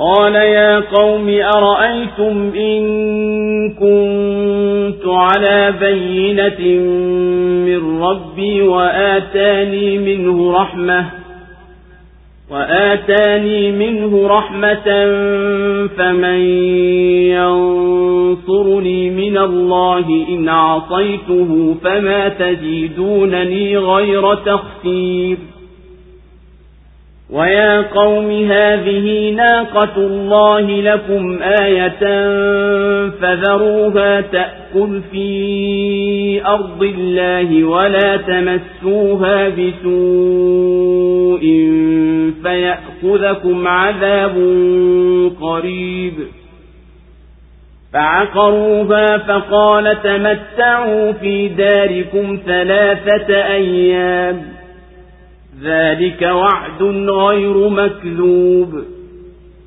فلما جاء أمرنا نجينا صالحا والذين آمنوا معه برحمة منا ومن خزي يومئذ.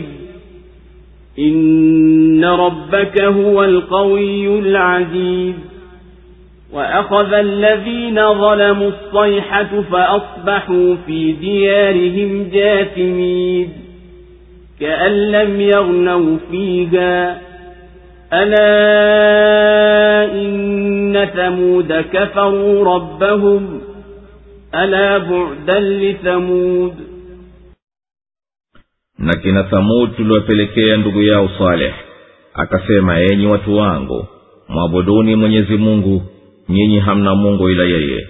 Yeye ndiye aliyekuumbeni katika ardhi na akakuwekeni humo. Basi mwombeni msamaha kisha mtubu kwake. Hakika mula wangu mlezi yupo karibu anaitikia maombi.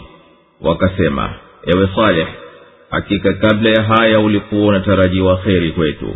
Je unatukataza tusiwaabudu waliokuwa wakiwaabudu baba zetu? Na hakika sisi tuna shaka na wasiwasi kwa hayo unayotuhitia akasema enyi watu wangu mwaonaje ikiwa ninazo dalili zilizo wazi kutokana na mola wangu mlezi naye akawa akanipa rehema kutoka kwake? Je ni nani atakayeninusuru kwa mwenyezi mungu nikimwasi? Basi nyinyi hamtanizidishia ila hasara tu. Enyi watu wangu huyu ngamia wa mwenyezi mungu ni ishara kwenu. Basi mwacheni ale katika ardhi ya mwenyezi mungu wala msimguse kwa ubaya isije ikakuangamizeni adhabu iliyo karibu. Wakamchinja. Basi akasema stareheni katika mji wenu muda wa siku tatu. Hiyo ni ahadi isiyokuwa ya uongo. Basi ilipokuja amri yetu tulimwokoa saleh na wale walioamini pamoja naye kwa rehema yetu kutokana na hizaya ya siku ile. Hakika mola wako mlezi ndiye mwenye nguvu mwenye kushinda. Na ukelele uliwaangamiza wale waliodhulumu wakapambazukiwa nao ni maiti majumbani mwao. Kama kwamba hawakuwako huko hebu zingatieni. Hakika kina thamudi walimkufuru mola wao mlezi. Hebu zingatieni thamudi wamepotelea mbali. Allahu akbar, allahu akbar.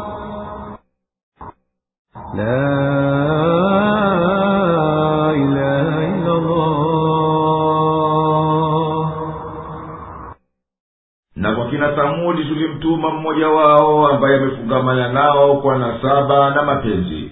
Naye ni saleh. Akawaambia enyi watu wangu mwabuduni mwenyezi mungu pekee.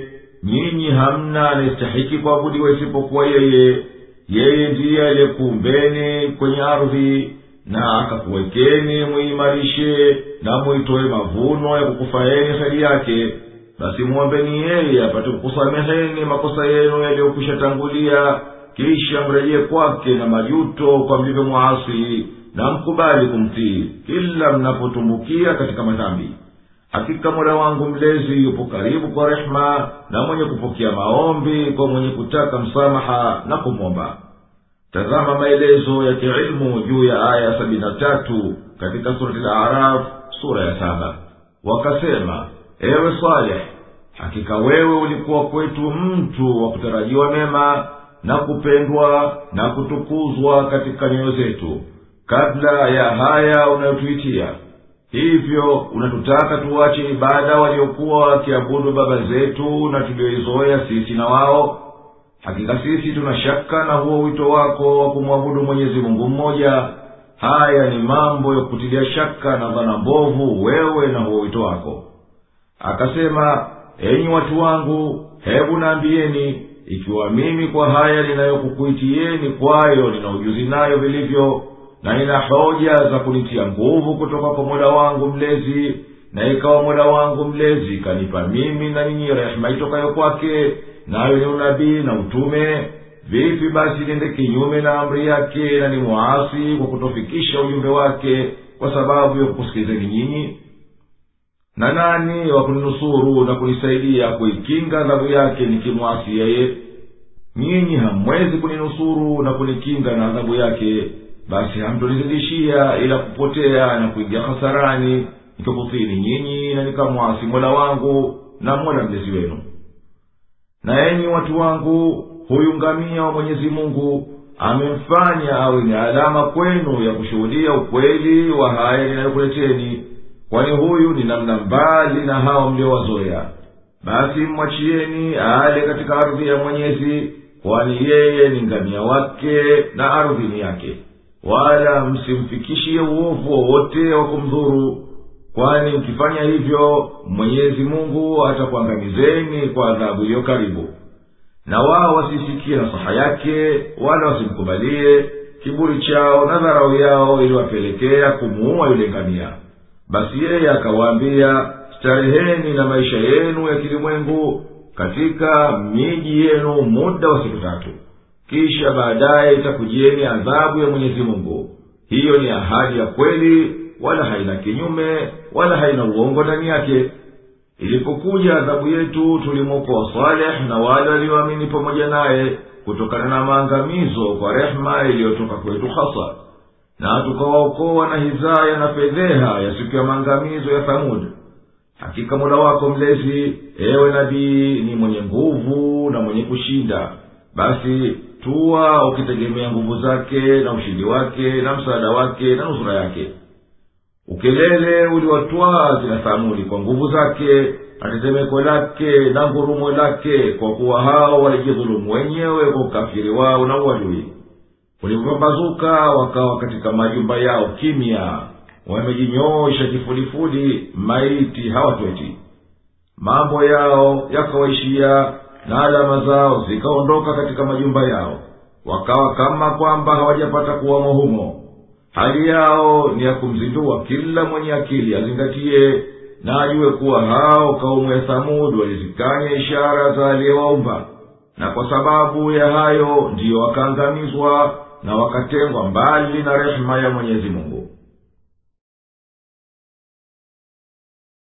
ولقد جاءت رسلنا إبراهيم بالبشرى قالوا سلاما قال سلام فما لبث أن جاء بعجل حنيب فلما رأى أيديهم لا تصل إليه نكرهم وأوجس منهم خيفة قالوا لا تخف إن إنا أرسلنا إلى قوم لوط وامرأته قائمة فضحكت فبشرناها بإسحاق ومن وراء إسحاق يعقوب. قالت يا ويلتى أألد وأنا عجوز وهذا بعلي شيخا؟ إن هذا لشيء عجيب. قالوا أتعجبين من أمر الله؟ رحمة الله وبركاته عليكم أهل البيت. إنه حميد مجيد. فلما ذهب عن إبراهيم الروع وجاءته البشرى يجادلنا في قوم لوط. إن إبراهيم لحليم أواه منيب.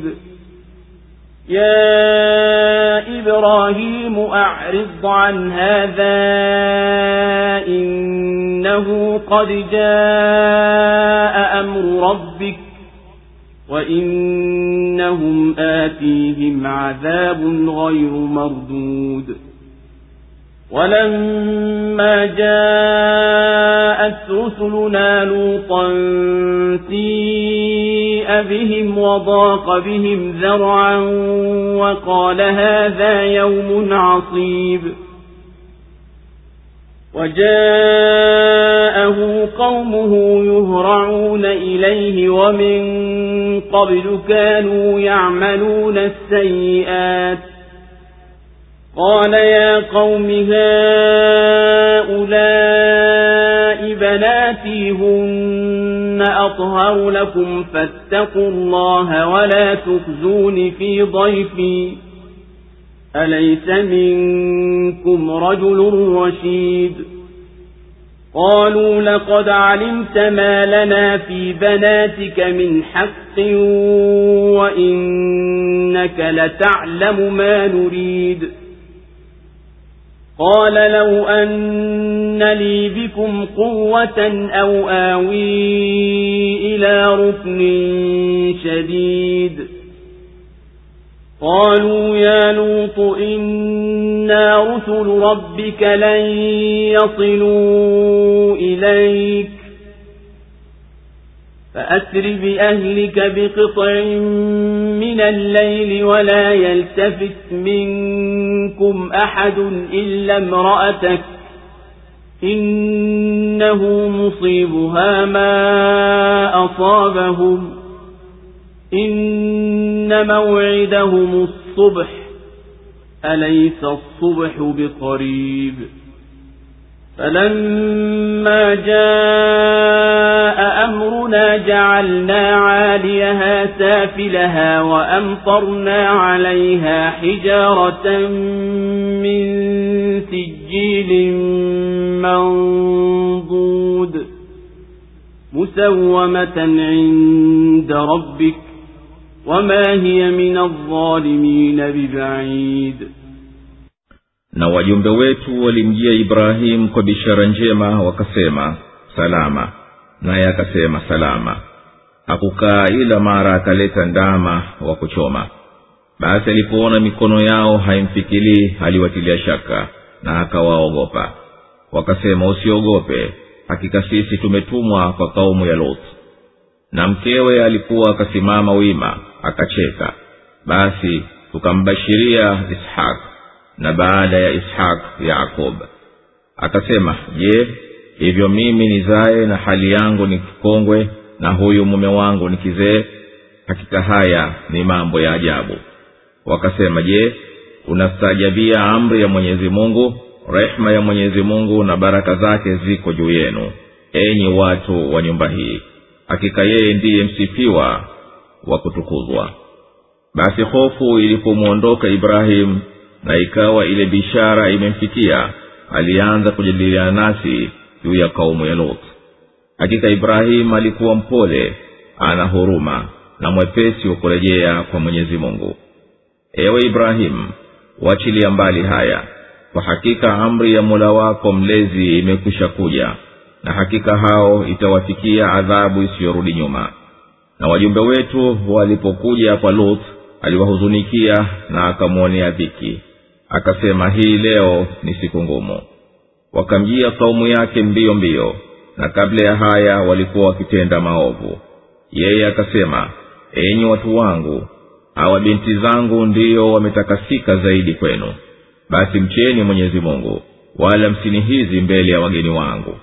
Hivyo hamna hata mtu mmoja miongoni mwenu aliyeongoka wakasema bila shaka umekwisha jua hatuna haki juu ya binti zako na unayajua tunayoyataka. Akasema laiti ningelikuwa na nguvu kwenu au nategemea kwenye nguzo yenye nguvu. Wakasema ewe luth sisi ni wajumbe wa mola wako mlezi. Hawa hawatakufikia na wewe ondoka pamoja na ahali zako usiku ungalipo. Wala yeyote miongoni mwenu asitazame nyuma isipokuwa mkeo kwani yeye utamfika msiba utakaowafikia hao hakika miadi yao ni asubuhi. Je asubuhi si karibu? Basi ilipofika amri yetu tuliigeuza nchi juu chini na tukawateremshia mvua ya changarawe za udongo mgumu uliokamatana wa motoni. Zilizotiwa alama kwa mula wako mlezi na haya hayako mbali na wenye kudhulumu wengineo. Allahu akbar, allahu أكبر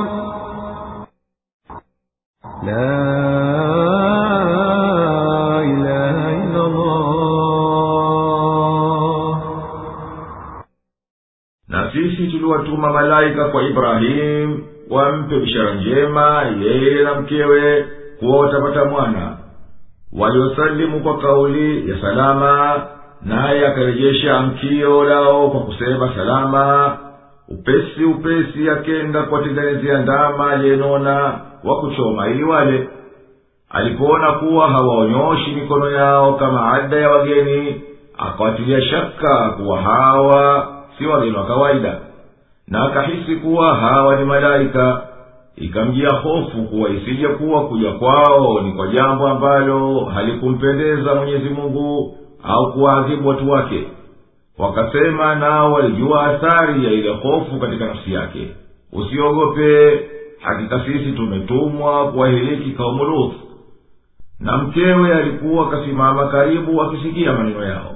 Akacheka kwa furaha ya kuwa mwenyewe luth ambaye ni mtoto wa ndugu wa mumewe atasalimika. Basi sisi tulimbashiria kwa ndimi za wale malaika kuwa atamzalia mumewe ibrahimu mtoto mwanamume atayeitwa ishaq na huyo mtoto ataishi na baada ya ishaka atampata yakub. Mke wa ibrahimu alipiga ukelele kwa kustaajabu ajabu gani hii jamani? Nizaye mimi kikongwe. Na huyu mume wangu mnamuona akishakuwa kizee kabisa. Kama huyu hapati mwana tena hakika haya ninayoyasikia ni mambo ya ajabu. Vipi vikongwe viwili kama mimi na mume wangu wazae tena malaika wakamwambia unastaajabu nyinyi wawili kupata mwana kwa ajili ya uzee wenu. Haya yanatokana na amri ya mwenyezi mungu asiyeshindwa na chochote. Hiyo ndiyo rehema ya mwenyezi mungu na neema zake ni nyingi juu yenu wa ukoo wa nabii. Basi hapana la ajabu nyinyi kupewa wasiopewa wenginewe. Mwenye kutenda hayo hakika anastahiki kuhimidiwa ni mwingi wa hisani na ukarimu na upaji zilipomtoka hofu ibrahimu na akaisikia bishara ya kumfurahisha ya kupata mwana ikamwingia huruma. Akaanza kujadiliana na wale wajumbe katika shauri la kuangamizwa kwa umurufu hakika ibrahimu ni mpole mno. Hapendelei mapatilizo ya kwa haraka mwingi wa kuugulika na kuona uchungu kwa shida zinazowapata watu tena yeye ni mwenye kutubu na kurejea kwa mwenyezi mungu kwa yale ayapendayo na kuyaridhi basi ule upole wake na rehema zake na huruma zake ndizo zilizompelekea kubishana kule kwa kutaraji kuwa hasa mwenyezi mungu akawaondolea adhabu watu wa luth na wao wapate kutubu na kurejea kwake. Malaika wakasema ewe ibrahimu wachili ambaye haya majadiliano na kuwatakia rehema watu hawa kwani amri ya mola wako mlezi ya kuangamiza imekwisha kuja. Hapana budi kuwa adhabu itawashukia na wala haitarudishwa kwa majadiliano au bila majadiliano. Walipokuja wajumbe wetu hao malaika kwa luthi kwa sura ya vijana wazuri luth aliungulika na akaudhika alihisi unyonge hana nguvu za kuwahami na hao watu wake akaonea dhiki kwa kuwaogopea ufisadi wa kaumu yake akasema hii leo ni siku ya karaha kubwa na machungu. Watu wake wakajua kuwa wamekuja wale wageni wakamwendea mbio mbio na kabla ya hayo ilikuwa kazi yao kufanya huo uchafu wao na kutenda maovu. Lutu akawaambia enyi watu wangu hawa binti zangu waoweni hao ni safi zaidi kwenu kuliko kwenda kufanya uchafu kwa wanaume. Mwogopeni mwenyezi mungu na jilindeni nafsi zenu na adhabu yake. Na msinipedhehi na mkanidharaulisha kwa kuwavamia wageni wangu. Basi hivyo hamna kati yenu hata mtu mmoja mwenye rai iliyo sawa mwenye akili iliyoongoka akakuzuieni na maasi na akakukatazeni maovu. Wakasema wajua vyema yawe luthi kuwa sisi hatuna haki ya kuwaoa binti zako wala hatuwataki. Na wewe hapana shaka unajua tukitakacho tulipokujia kwa haraka. Luthi akasema laiti ningelikuwa nina nguvu au nina nguzo yenye nguvu ya kutegemea msimamo wangu juu yenu ungelikuwa mwingine na ningeliweza kuwalinda wageni wangu. Nikakuzuieni msiwafanye mambo mabaya malaika wale wakamwambia na wao ukweli wao ulikwisha dhihiri. Ewe lut usihofu wala usihuzunike. Sisi ni wajumbe wa mola wako mlezi wala si binadamu kama tuonekanavyo kwako na kwa hawa kaumu yako.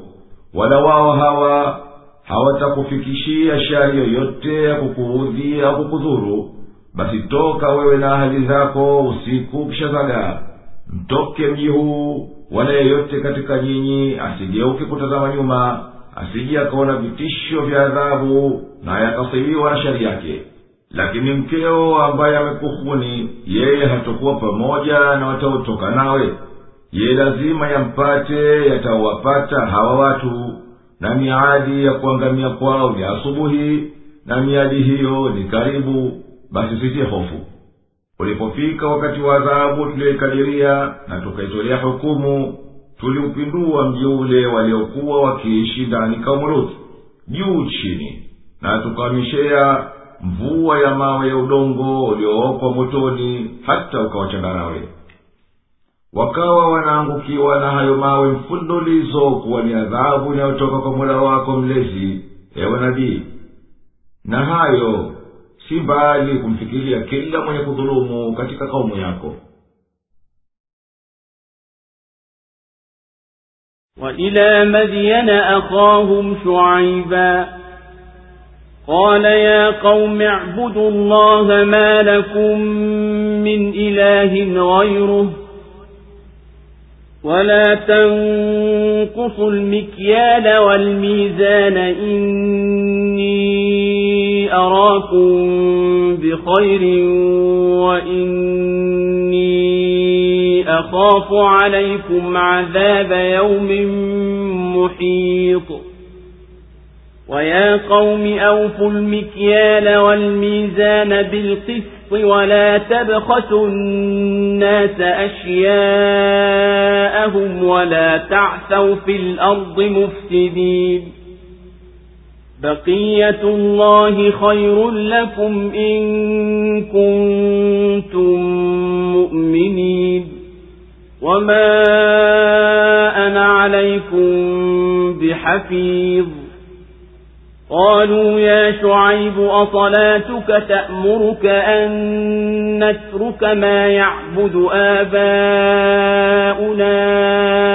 أو أن نفعل في أموالنا ما نشاء إنك لأنت الحليم الرشيد قال يا قوم أرأيتم إن كنت على بينة من ربي ورزقني منه رزقا حسنا وما أريد أن أخالفكم إلى ما أنهاكم عنه إن أريد إلا الإصلاح ما استطعت وما توفيقي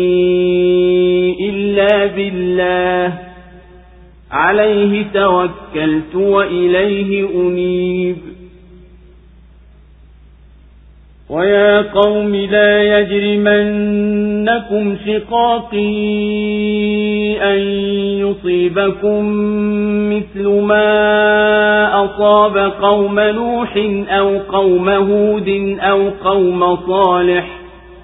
وما قوم لوط منكم ببعيد واستغفروا ربكم ثم توبوا إليه إن ربي رحيم ودود قالوا يا شعيب ما نفقه كثيرا مما تقول وإنا لنراك فينا ضعيفا ولولا رهتك لرجمناك وما أنت علينا بعزيز قال يا قوم أرهطي أعز عليكم من الله واتخذتموه وراءكم ظهريا. إن ربي بما تعملون محيط. ويا قوم اعملوا على مكانتكم إني عامل.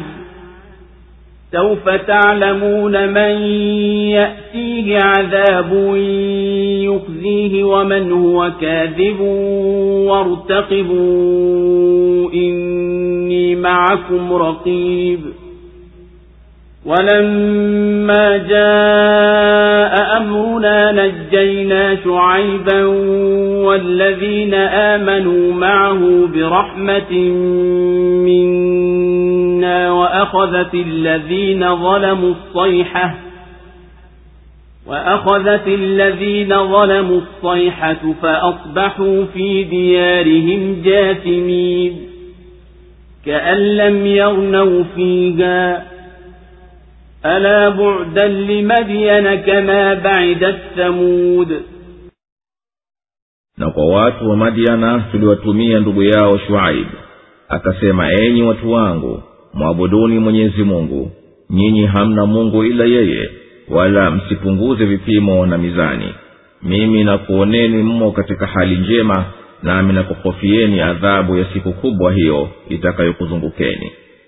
Na enyi watu wangu timizeni vipimo na mizani kwa uadilifu wala msiwahini watu vitu vyao wala msieneze uovu katika nchi mkafanya uharibifu alivyokubakishieni mwenyezi mungu ndiyo bora kwa ajili yenu ikiwa nyinyi ni waumini wala mimi siye mlinzi wenu.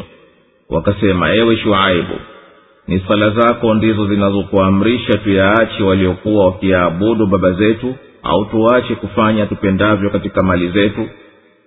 Ama hakika wewe ni mstahamilivu kweli na mwongofu. Akasema enyi watu wangu mwaonaje ikiwa ninayo dalili wazi inayotokana na mola wangu mlezi?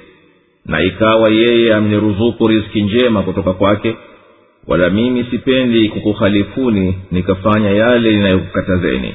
Sitaki ila kutengeneza kiasi ninavyoweza na sipati kuwezeshwa haya ila na mwenyezi mungu. Kwake yeye ninategemea na kwake yeye naelekea. Na enyi watu wangu kukhalifiana nami kusikupelekeeni hata mkasibiwa kama walivyosibiwa watu wa nuhu au watu wa hud au watu wa saleh na watu wa lut si mbali nanyi. Naombeni msamaha kwa mola wenu mlezi tena tubuni kwake. Hakika mola wangu mlezi ni mwenye kurehemu na mwenye upendo. Wakasema ewe shuaibu mengi katika hayo unayoyasema hatuyafahamu na sisi tunakuona huna nguvu kwetu lau kuwa si jamaa zako tungekupiga mawe wala wewe si mtukufu kwetu. Akasema enyi watu wangu kwani jamaa zangu ni watukufu zaidi kwenu kuliko mwenyezi mungu na yeye mmemuweka nyuma ya migongo yenu.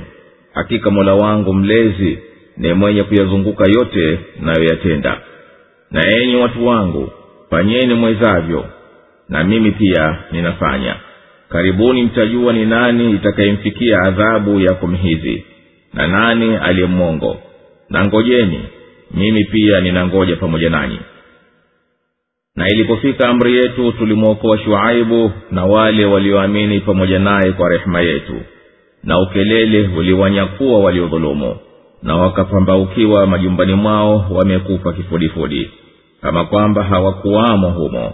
Zingatia walivyoangamia watu wa madiana kama walivyoangamia watu wa thamodi allahu akbar, allahu akbar. La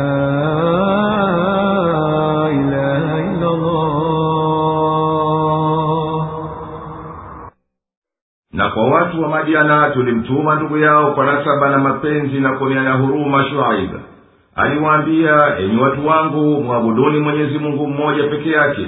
Nyinyi hamna anayestahiki kuabudiwa isipokuwa yeye. Wala msipunguze vipimo na mizani mnapowauzia watu vitu vya kupimwa kwa pishi au kwa mizani. Hakika mimi nakuoneni ni watu wa kutarajiwa kheri kwa kumshukuru na kumtii mwenyezi mungu na kuwapa watu haki zao kamili. Na mimi nakuhofieni ikiwa hamtaishukuru kheri ya mwenyezi mungu na hamuitikia amri yake. Isije kukuteremkieni adhabu ya siku msiyoweza kuvikimbia vitisho vyake. Kwa kuwa hivyo huwazinga wanaoadhibiwa wasipate njia ya kusalimika. Hizi aya mbili zinakataza kupunja kwa vipimo na mizani kwa kuwa ni uhalifu unaostahiki kupewa adhabu na kuadhiriwa. Makosa haya ya kupunja na udanganyifu pia yanahesabiwa ni uhalifu hata katika kanuni za kutungwa za dikrii na katika kurani tukufu ni moja katika njia ya kulinda mali nchi ya madiana ipo baina ya kaskazini ya hijaz na kusini ya sham. Na hii ilikuwa imejaa miti ikiitwa laika yaani machakani na mwenyezi mungu aliwapelekea adhabu kwa sababu ya waasi wao. Enyi watu wangu toeni vipimo na mizani sawa na kwa uadilifu pale mnapouza wala msiwapunje watu vitu vyao wala msifanye ujeuri na fisadi katika nchi kwa kuiba mali ya watu na kupokonya au kuvamia wapita njia. Mkifanya fisadi ndiyo chumo la maisha yenu. Kidogo kinachokuzidieni katika mali ya halali aliyokuruzukuni mwenyezi mungu ni bora kwenu kuliko chungu ya mali mnayoyakusanya kwa njia haramu. Ikiwa nyinyi kweli mnamuamini mwenyezi mungu na mnaepuka aliyokukatazeni basi jipimeni nafsi zenu na mumwangalie mola wenu mlezi. Mimi si mlinzi wenu wa kuchunga vitendo vyenu na kukupimieni. Wakasema kwa maskhara ya kejeli ewe shuaibu kutokana na mola mlezi wangu naye akaniruzuku kwa fadhila zake riski iliyo njema je ingelinifalia mimi nifiche aliyoniamrisha kufikishieni nako ni kuacha kuabudu masanamu na kukutakeni mtimize vipimo na mizani na muwache kufanya uharibifu katika nchi. Na mimi si kama ninapenda kwenda kutenda hayo ninayokatazeni wala sitaki kwa mawaidha yangu na nasaha zangu na amri zangu na makatazo yangu ila kutengeneza kwa kadri ya ukomo wa uwezo wangu na juhudi yangu kama nilivyojaliwa. Wala sina uwezo wa kuifikiria haki la kwa msaada wa mwenyezi mungu na kuungwa mkono naye na inamtegemea yeye peke yake na kwake yeye tu ndiyo ninarejea.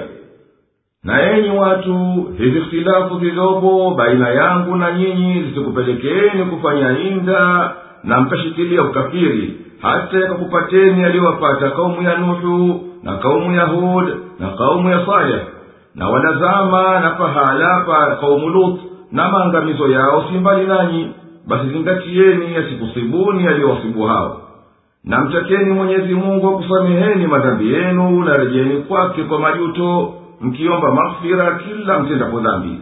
Hakika mola wangu mlezi ni mwingi wa rehema ni mwenye mapenzi wasamehe wenye kutubu na anawapenda mwenye kurejea kwake. Wakasema ewe shuaibu mengi unayoyasema sisi hatuyafahamu na sisi tunakuhakikishia kuwa sisi tunakuona wewe dhaifu huna nguvu zozote za kujitetea wala kutukinaisha tukitaka kukutenda unayoyachukia. Na lau kuwa si kwa wema wetu kwa jamaa zako kwani wao wanafuata dini yetu tungelikuulia mbali kwa kukupiga mawe. Na wewe si mtukufu kati yetu hata tukutukuze na tukuheshimu na tukukirimu na tuache kukuua kwa mawe. Ni wema tunawafanyia jamaa zako tu ndiyo unaotuzuia tusikuwe akasema shuaibu enyi watu wangu hivyo jamaa zangu ndiyo wanastahiki kufanyiwa wema kuliko mwenyezi mungu. Wao mnawakumbuka na mkataka kunifanyia jamaa la mimi kwa ajili yao. Lakini yeye mmemsahau na mkamfanya kama kitu kilichotupiliwa mbali nyuma migongo yenu. Hakika mola mlezi wangu ni mwenye kuyazunguka yote mnayoyafanya kwa kuyajua. Hapana linalofichikana kwake katika vitendo vyenu na atakuhisabieni kwavyo hata ikiwa nyinyi mtasahau. Enyi watu wangu tendeni mnayoweza nyinyi kuyatenda kama msikilizi nasaha zangu mimi naendelea kushikilia kutenda kinyume na vitendo vyenu. Na hapo tutakujajua ni nani kati yetu atakayefikwa na adhabu ya kumfedhehi na kumdhalilisha na ni nani kati yetu ni mmongo mimi nayekuonyeni na adhabu au nyinyi mnayonionya kunifukuza katika mji wenu ngojeni nilitatokea na mimi nangojea pamoja nanyi. Ilipokuja amri yetu ya kuadhibu na kuangamiza tulimwokoa shuaibu na walioamini pamoja naye wasipate adhabu na maangamizo. Kuokoka kwao kulikuwa kutokana na rehema iliyotokana nasi.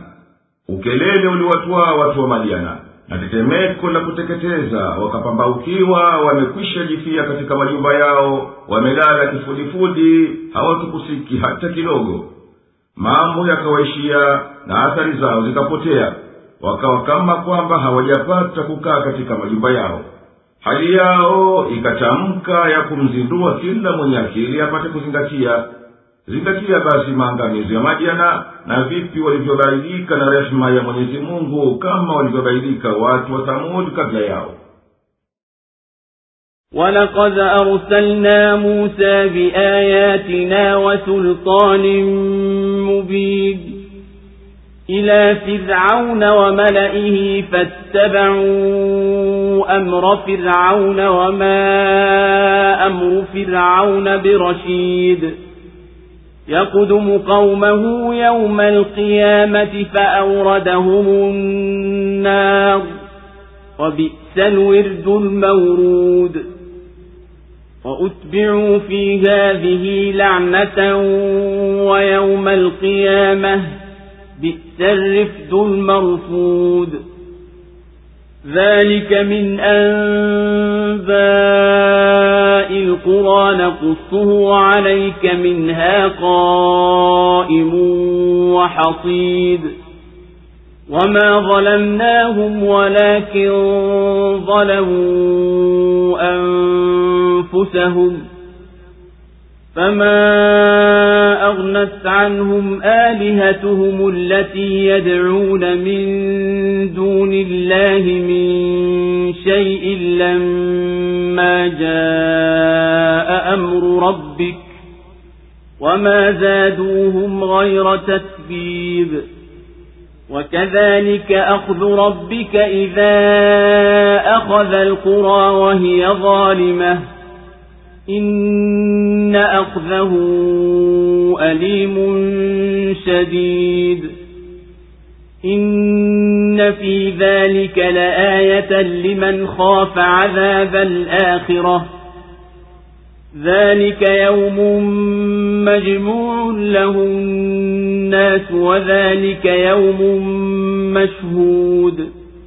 وما نؤخره إلا لأجل معدود يوم يأتي لا تكلم نفس إلا بإذنه فمنهم شقي وسعيد فأما الذين شقوا ففي النار لهم فيها زفير وشهيق خالدين فيها ما دامت السماوات والأرض إلا ما شاء ربك إن ربك فعال لما يريد وأما الذين سعدوا ففي الجنة خالدين فيها ما دامت السماوات والأرض إلا ما شاء ربك عطاء غير مجذود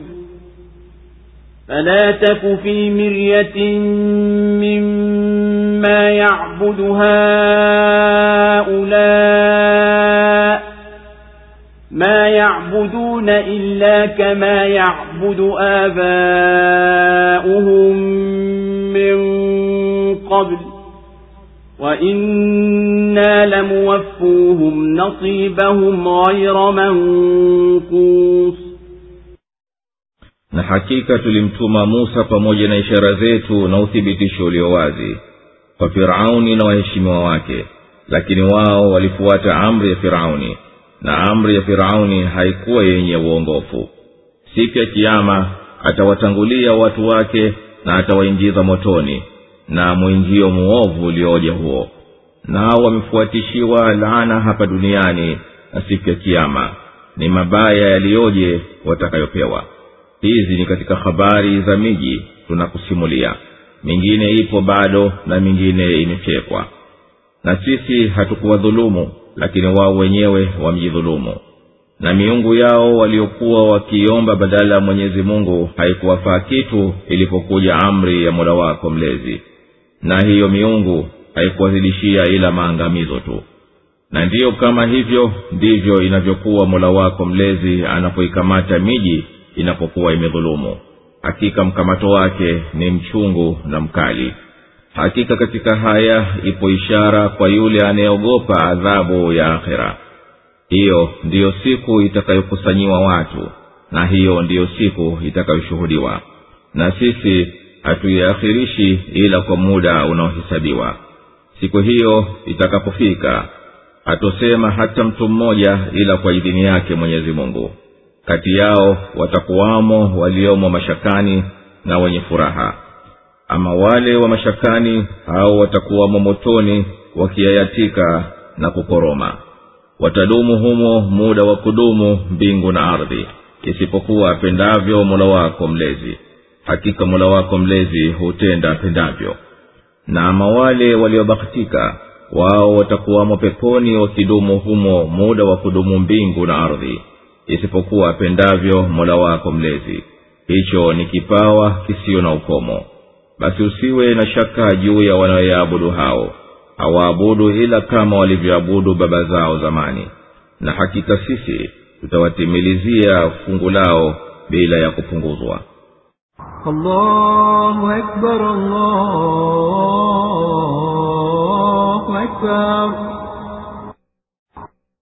La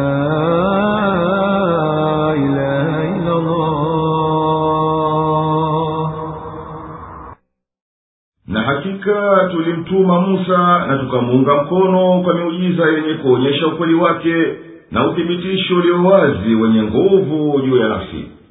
Tulimtuma ende kwa firauni na wakuu katika watu wake. Firauni akamkanya musa na akawaamrisha watu wake wamfuatie firauni katika ukafiri wake. Wakenda kinyume na amri ya musa wala amri ya firauni haikuwa ni nyoofu yenye matokeo mema hata istahiki kufuatwa siku ya kiama firauni atawatangulia kaumu yake kama alivyotangulia hapa duniani na atawaingiza motoni wakipenda wasipende. Wataingia humo wakigugumia adhabu zake. Ni uovu ulioje wa maji yatayotokota watayokunywa humo kutafuta kuondoa kiu. Maji hayo yatakatakata matumbo yao. Na wao katika dunia hii iliwafuata laana ya mwenyezi mungu na malaika na watu na siku ya kiama kadhalika itawafuata laana hiyo vile vile kwani hiyo ndiyo zawadi yao.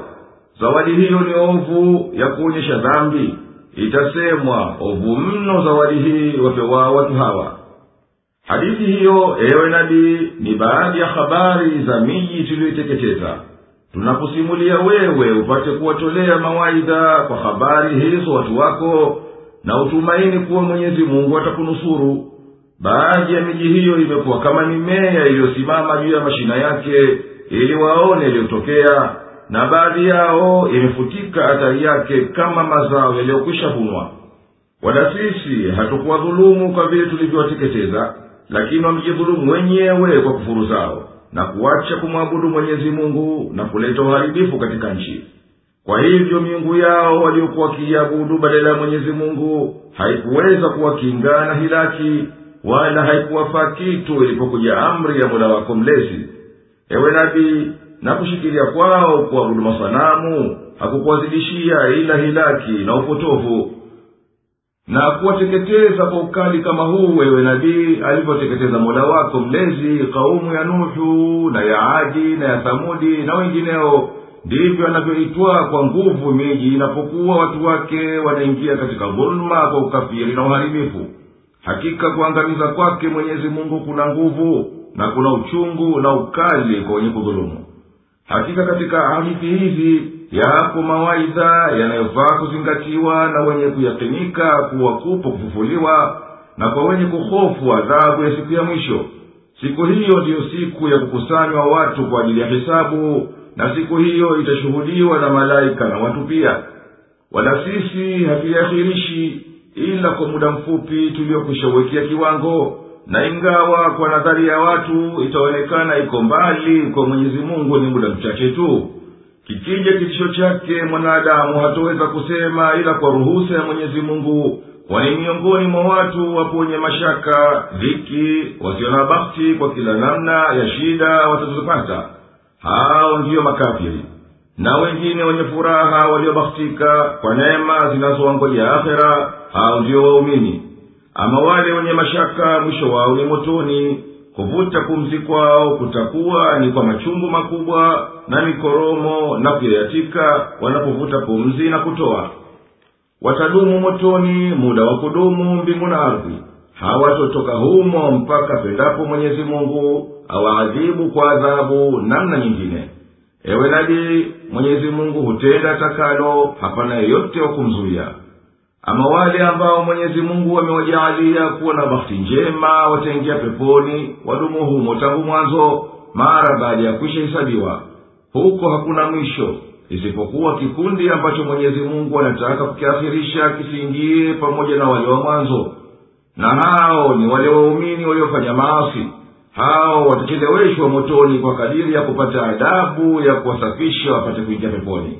Na mwenyezi mungu atawalipa hawa waliobakhtika malipo bora kabisa ya kudumu yasiyo na kasoro wala yasiyokatika ilivyokuwa hali ya watu washirikina waliodhulumu katika dunia na akhera ni hiyo tuliyokusimulia ewe nabii basi usiwe na shaka yoyote juu ya mwisho wa hao katika kaumu yako wanaoabudu masanamu pindi wakiendelea katika upotovu wao kwani hali yao ni hali ya baba zao waliotangulia ambao habari zao tumekusimulia wote hao ni washirikina na sisi tutawatimizia kwa ukafiri wao adhabu kamili kwa kadiri ya makosa yao hawatapunguziwa hata chembe ولقد آتينا موسى الكتاب فاختلف فيه ولولا كلمة سبقت من ربك لقضي بينهم وإنهم لفي شك منه مريب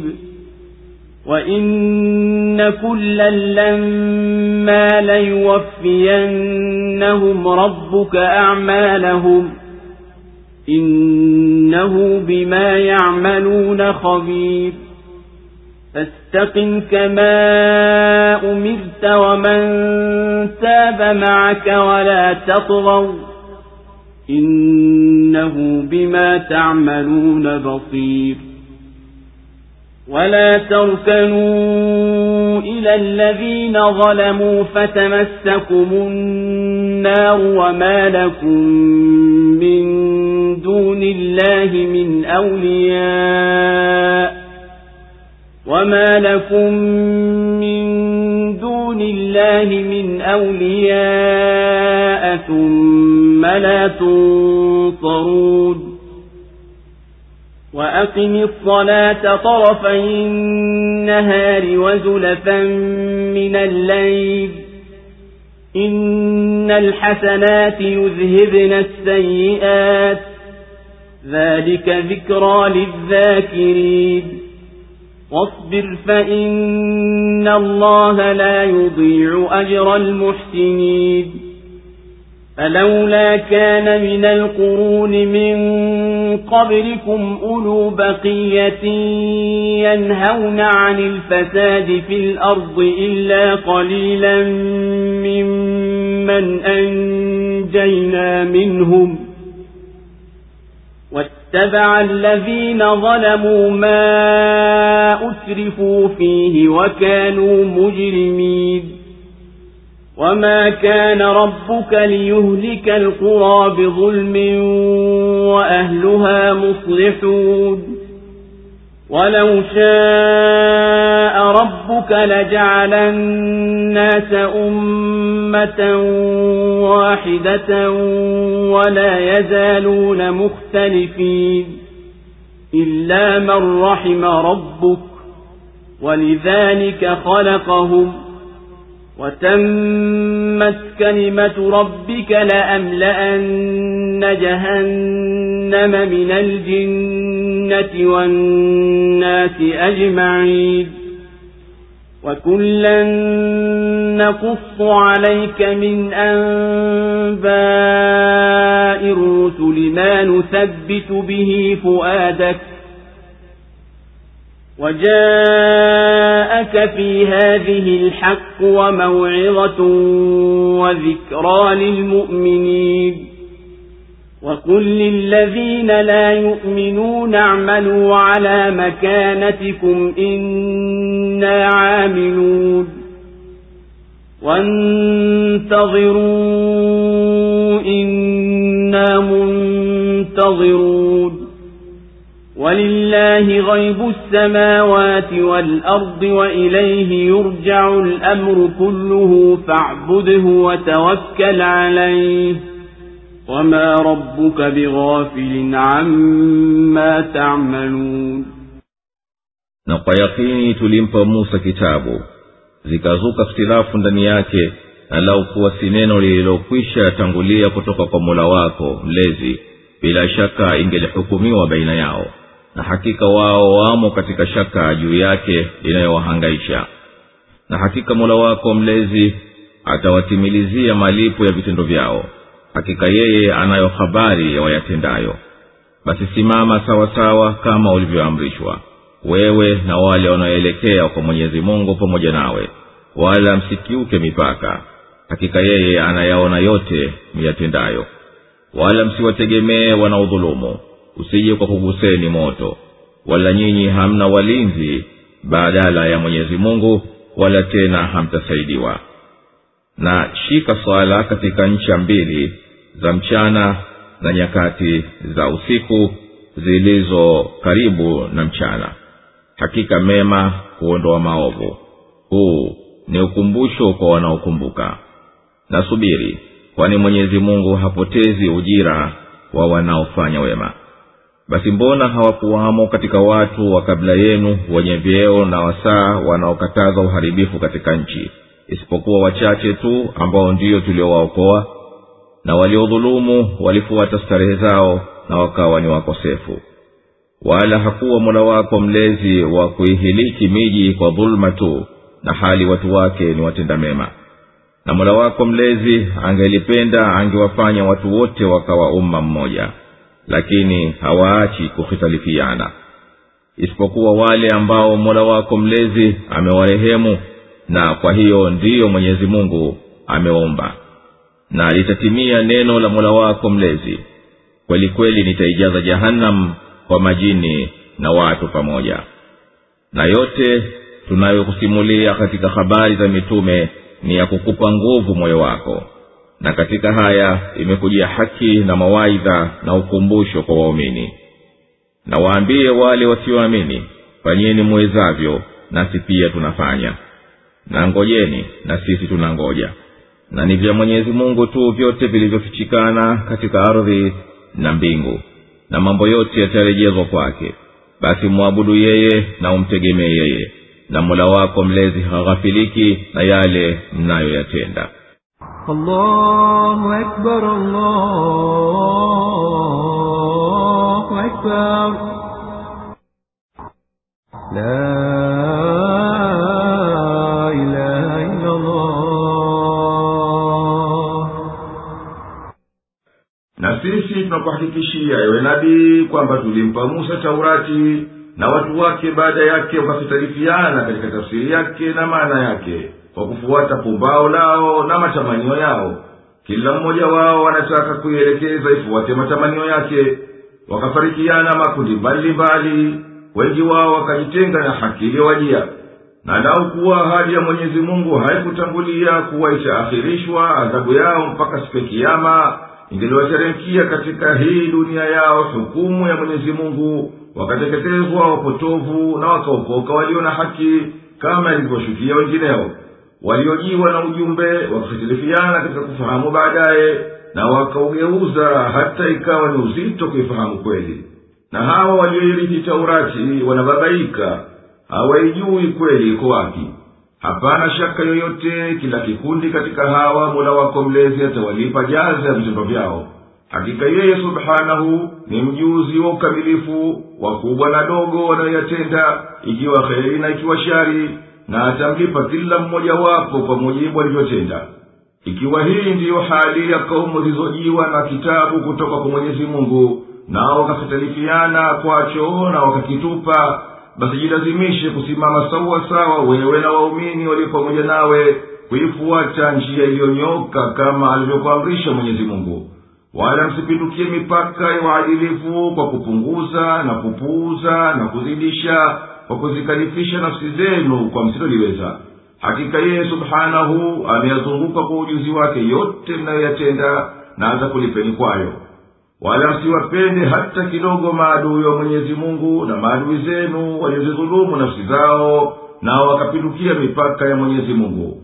Wala msiwategemee au mkapendezewa na mwendo wao na kwa kumili huko mkastahiki adhabu ya moto na msimpate yeyote wa kuwatetea mwisho wenu mtakuwa hamtanusuriwa kwa maadui zenu kwa kuwa mwenyezi mungu atakutupeni na kwa kuwa nyinyi mnamtegemea adui yake. Ewe nabii timiza swala kwa ukamilifu katika ncha mbili za mchana na nyakati mbalimbali za usiku kwani swala husafisha nafsi na hushinda katika kung'oa shari na hufuta athari ya maovu ambayo mwanadamu shida kuepukana nayo hayo uliyoamrishwa ewe nabii katika uongofu wa kheri. Ni mawaidha ya kuwanufaisha wale ambao walio tayari kuyakubali ambao kwamba wanamkumbuka mola wao mlezi wala hawamsahau. Ewe nabii vumilia mashaka ya haya tunayokuamrisha na yatimize vilivyo.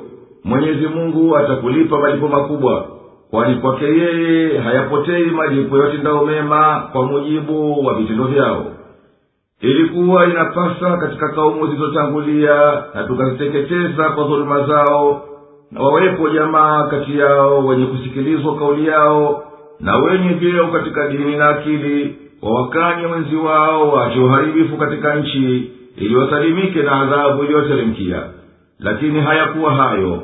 Yaliyotokea ni kuwa walikuwapo waumini wachache wasiosikilizwa rai zao wala uongozi wao hao mwenyezi mungu waliwaokoa pamoja na mitume wao wakati ule waliposhikilia wenye kudhulumu wenye inda kung'anilia yale maisha ya anasa na fisadi walioyazoya hayo yakawa ni pingamizi wasiweze kunafiika na wito wa haki na kheri na kwa kuhiari kwao njia hiyo wakazama katika madhambi na vitendo viovu. Basi mwenyezi mungu akawahiliki kwa mujibu wa mwendo wake wa maumbile wala siyo mwendo wake mwenyezi mungu wala siyo uadilifu wake wa maumbile kudhulumu umma wowote akauteketeza na unashikamana na haki unafuata mwendo bora unatenda yanawafaa wao na wenginewe. Ewe nabii laukuwa mola wako mlezi angelipenda angeliwafanya watu wote wafuate dini moja wakimtii mwenyezi mungu kwa utiifu wa maumbile kama malaika. Na ulimwengu ungelikuwa siyo ulimwengu huu lakini yeye subhanahu hakutaka hayo bali amewacha waweze kuchagua wenyewe. Basi hawaachi kuhitalifiana katika kila kitu hata katika misingi ya imani kama kumwamini mwenyezi mungu na malaika wake na vitabu vyake na mitume wake na siku ya mwisho. Mambo ambayo haifai kuhitalifiana kwayo. Wao hufuata nyoyo zao na matamanio yao na fikra zao kila kikundi kimeshikilia kwa nguvu rai ile ile waliokutana nayo kwa baba zao. Lakini wale mwenyezi mungu waliowarehemu kwa kusalimika kwao kwa walivyojaliwa hawa wameridhia hukumu ya mwenyezi mungu juu yao wakawaamini mitume wake wote na vitabu vyake vyote na siku ya mwisho. Na kwa namna hivi ilivyopita hukumu ya mwenyezi mungu mtukufu katika mpango wa huu ulimwengu ndivyo alivyowaumbia subhanahu kwa kuwaweka tayari kuwateua na kuwavusha na hizo hitilafu ili aweke tayari panapostahiki thawabu na adhabu. Kwa hivyo ahadi ya mola wako mlezi itatimia ya kwamba hapana budi kuwa ataijaza jahanamu kwa wafuasi wa iblisi miongoni mwa majini na watu. Ewe nabii tunakusimulia kila namna ya habari ya mitume waliopita pamoja na kaumu zao kwa ajili ya kukupa nguvu wewe uweze kubeba mashaka ya utume. Na katika habari hizi yamekujia maelezo ya haki unayoilingania mfano alivyolingania mitume waliokutangulia nayo ni tauhidi ya kuwa mwenyezi mungu ni mpweke na kuepuka yale ambayo yanamkasirisha kama yalivyowajia mawaidha na mazingatio yanayonufaisha waumini ili wazidi imani yao na wanaojitayarisha kwa imani ili waifanyie haraka hiyo imani ewe nabii waambie hao wanaoshikilia inadi na ukafiri tendeni kama mnavyoweza kuupiga vita uislamu na kuwaudhi waumini. Sisi tunaendelea na njia yetu na tumethibiti katika amali yetu. Na yangoje hayo yanayoyangojea na sisi kadhalika tunangojea ahadi ya mwenyezi mungu kuwa wito wetu utashinda na tutawashinda maadui zake ni mwenyezi mungu peke yake ndiye mwenye kujua yaliyo ya ghaibu katika mbingu na ardhi. Anayajua yatakayokufikieni na yatakayotufikia sisi. Ni kwake yeye tu yanarejea mambo yote kuendeshwa ilivyokuwa mambo ni hivyo basi mwabudu mola wako mlezi peke yake na mtegemee yeye wala usimwogope yeyote isipokuwa yeye. Na mola wako mlezi haghafiliki kabisa na yote miyatendayo enyi waumini na makafiri na kila mmoja atalipwa hapa duniani na akhera kwa mujibu anavyostahiki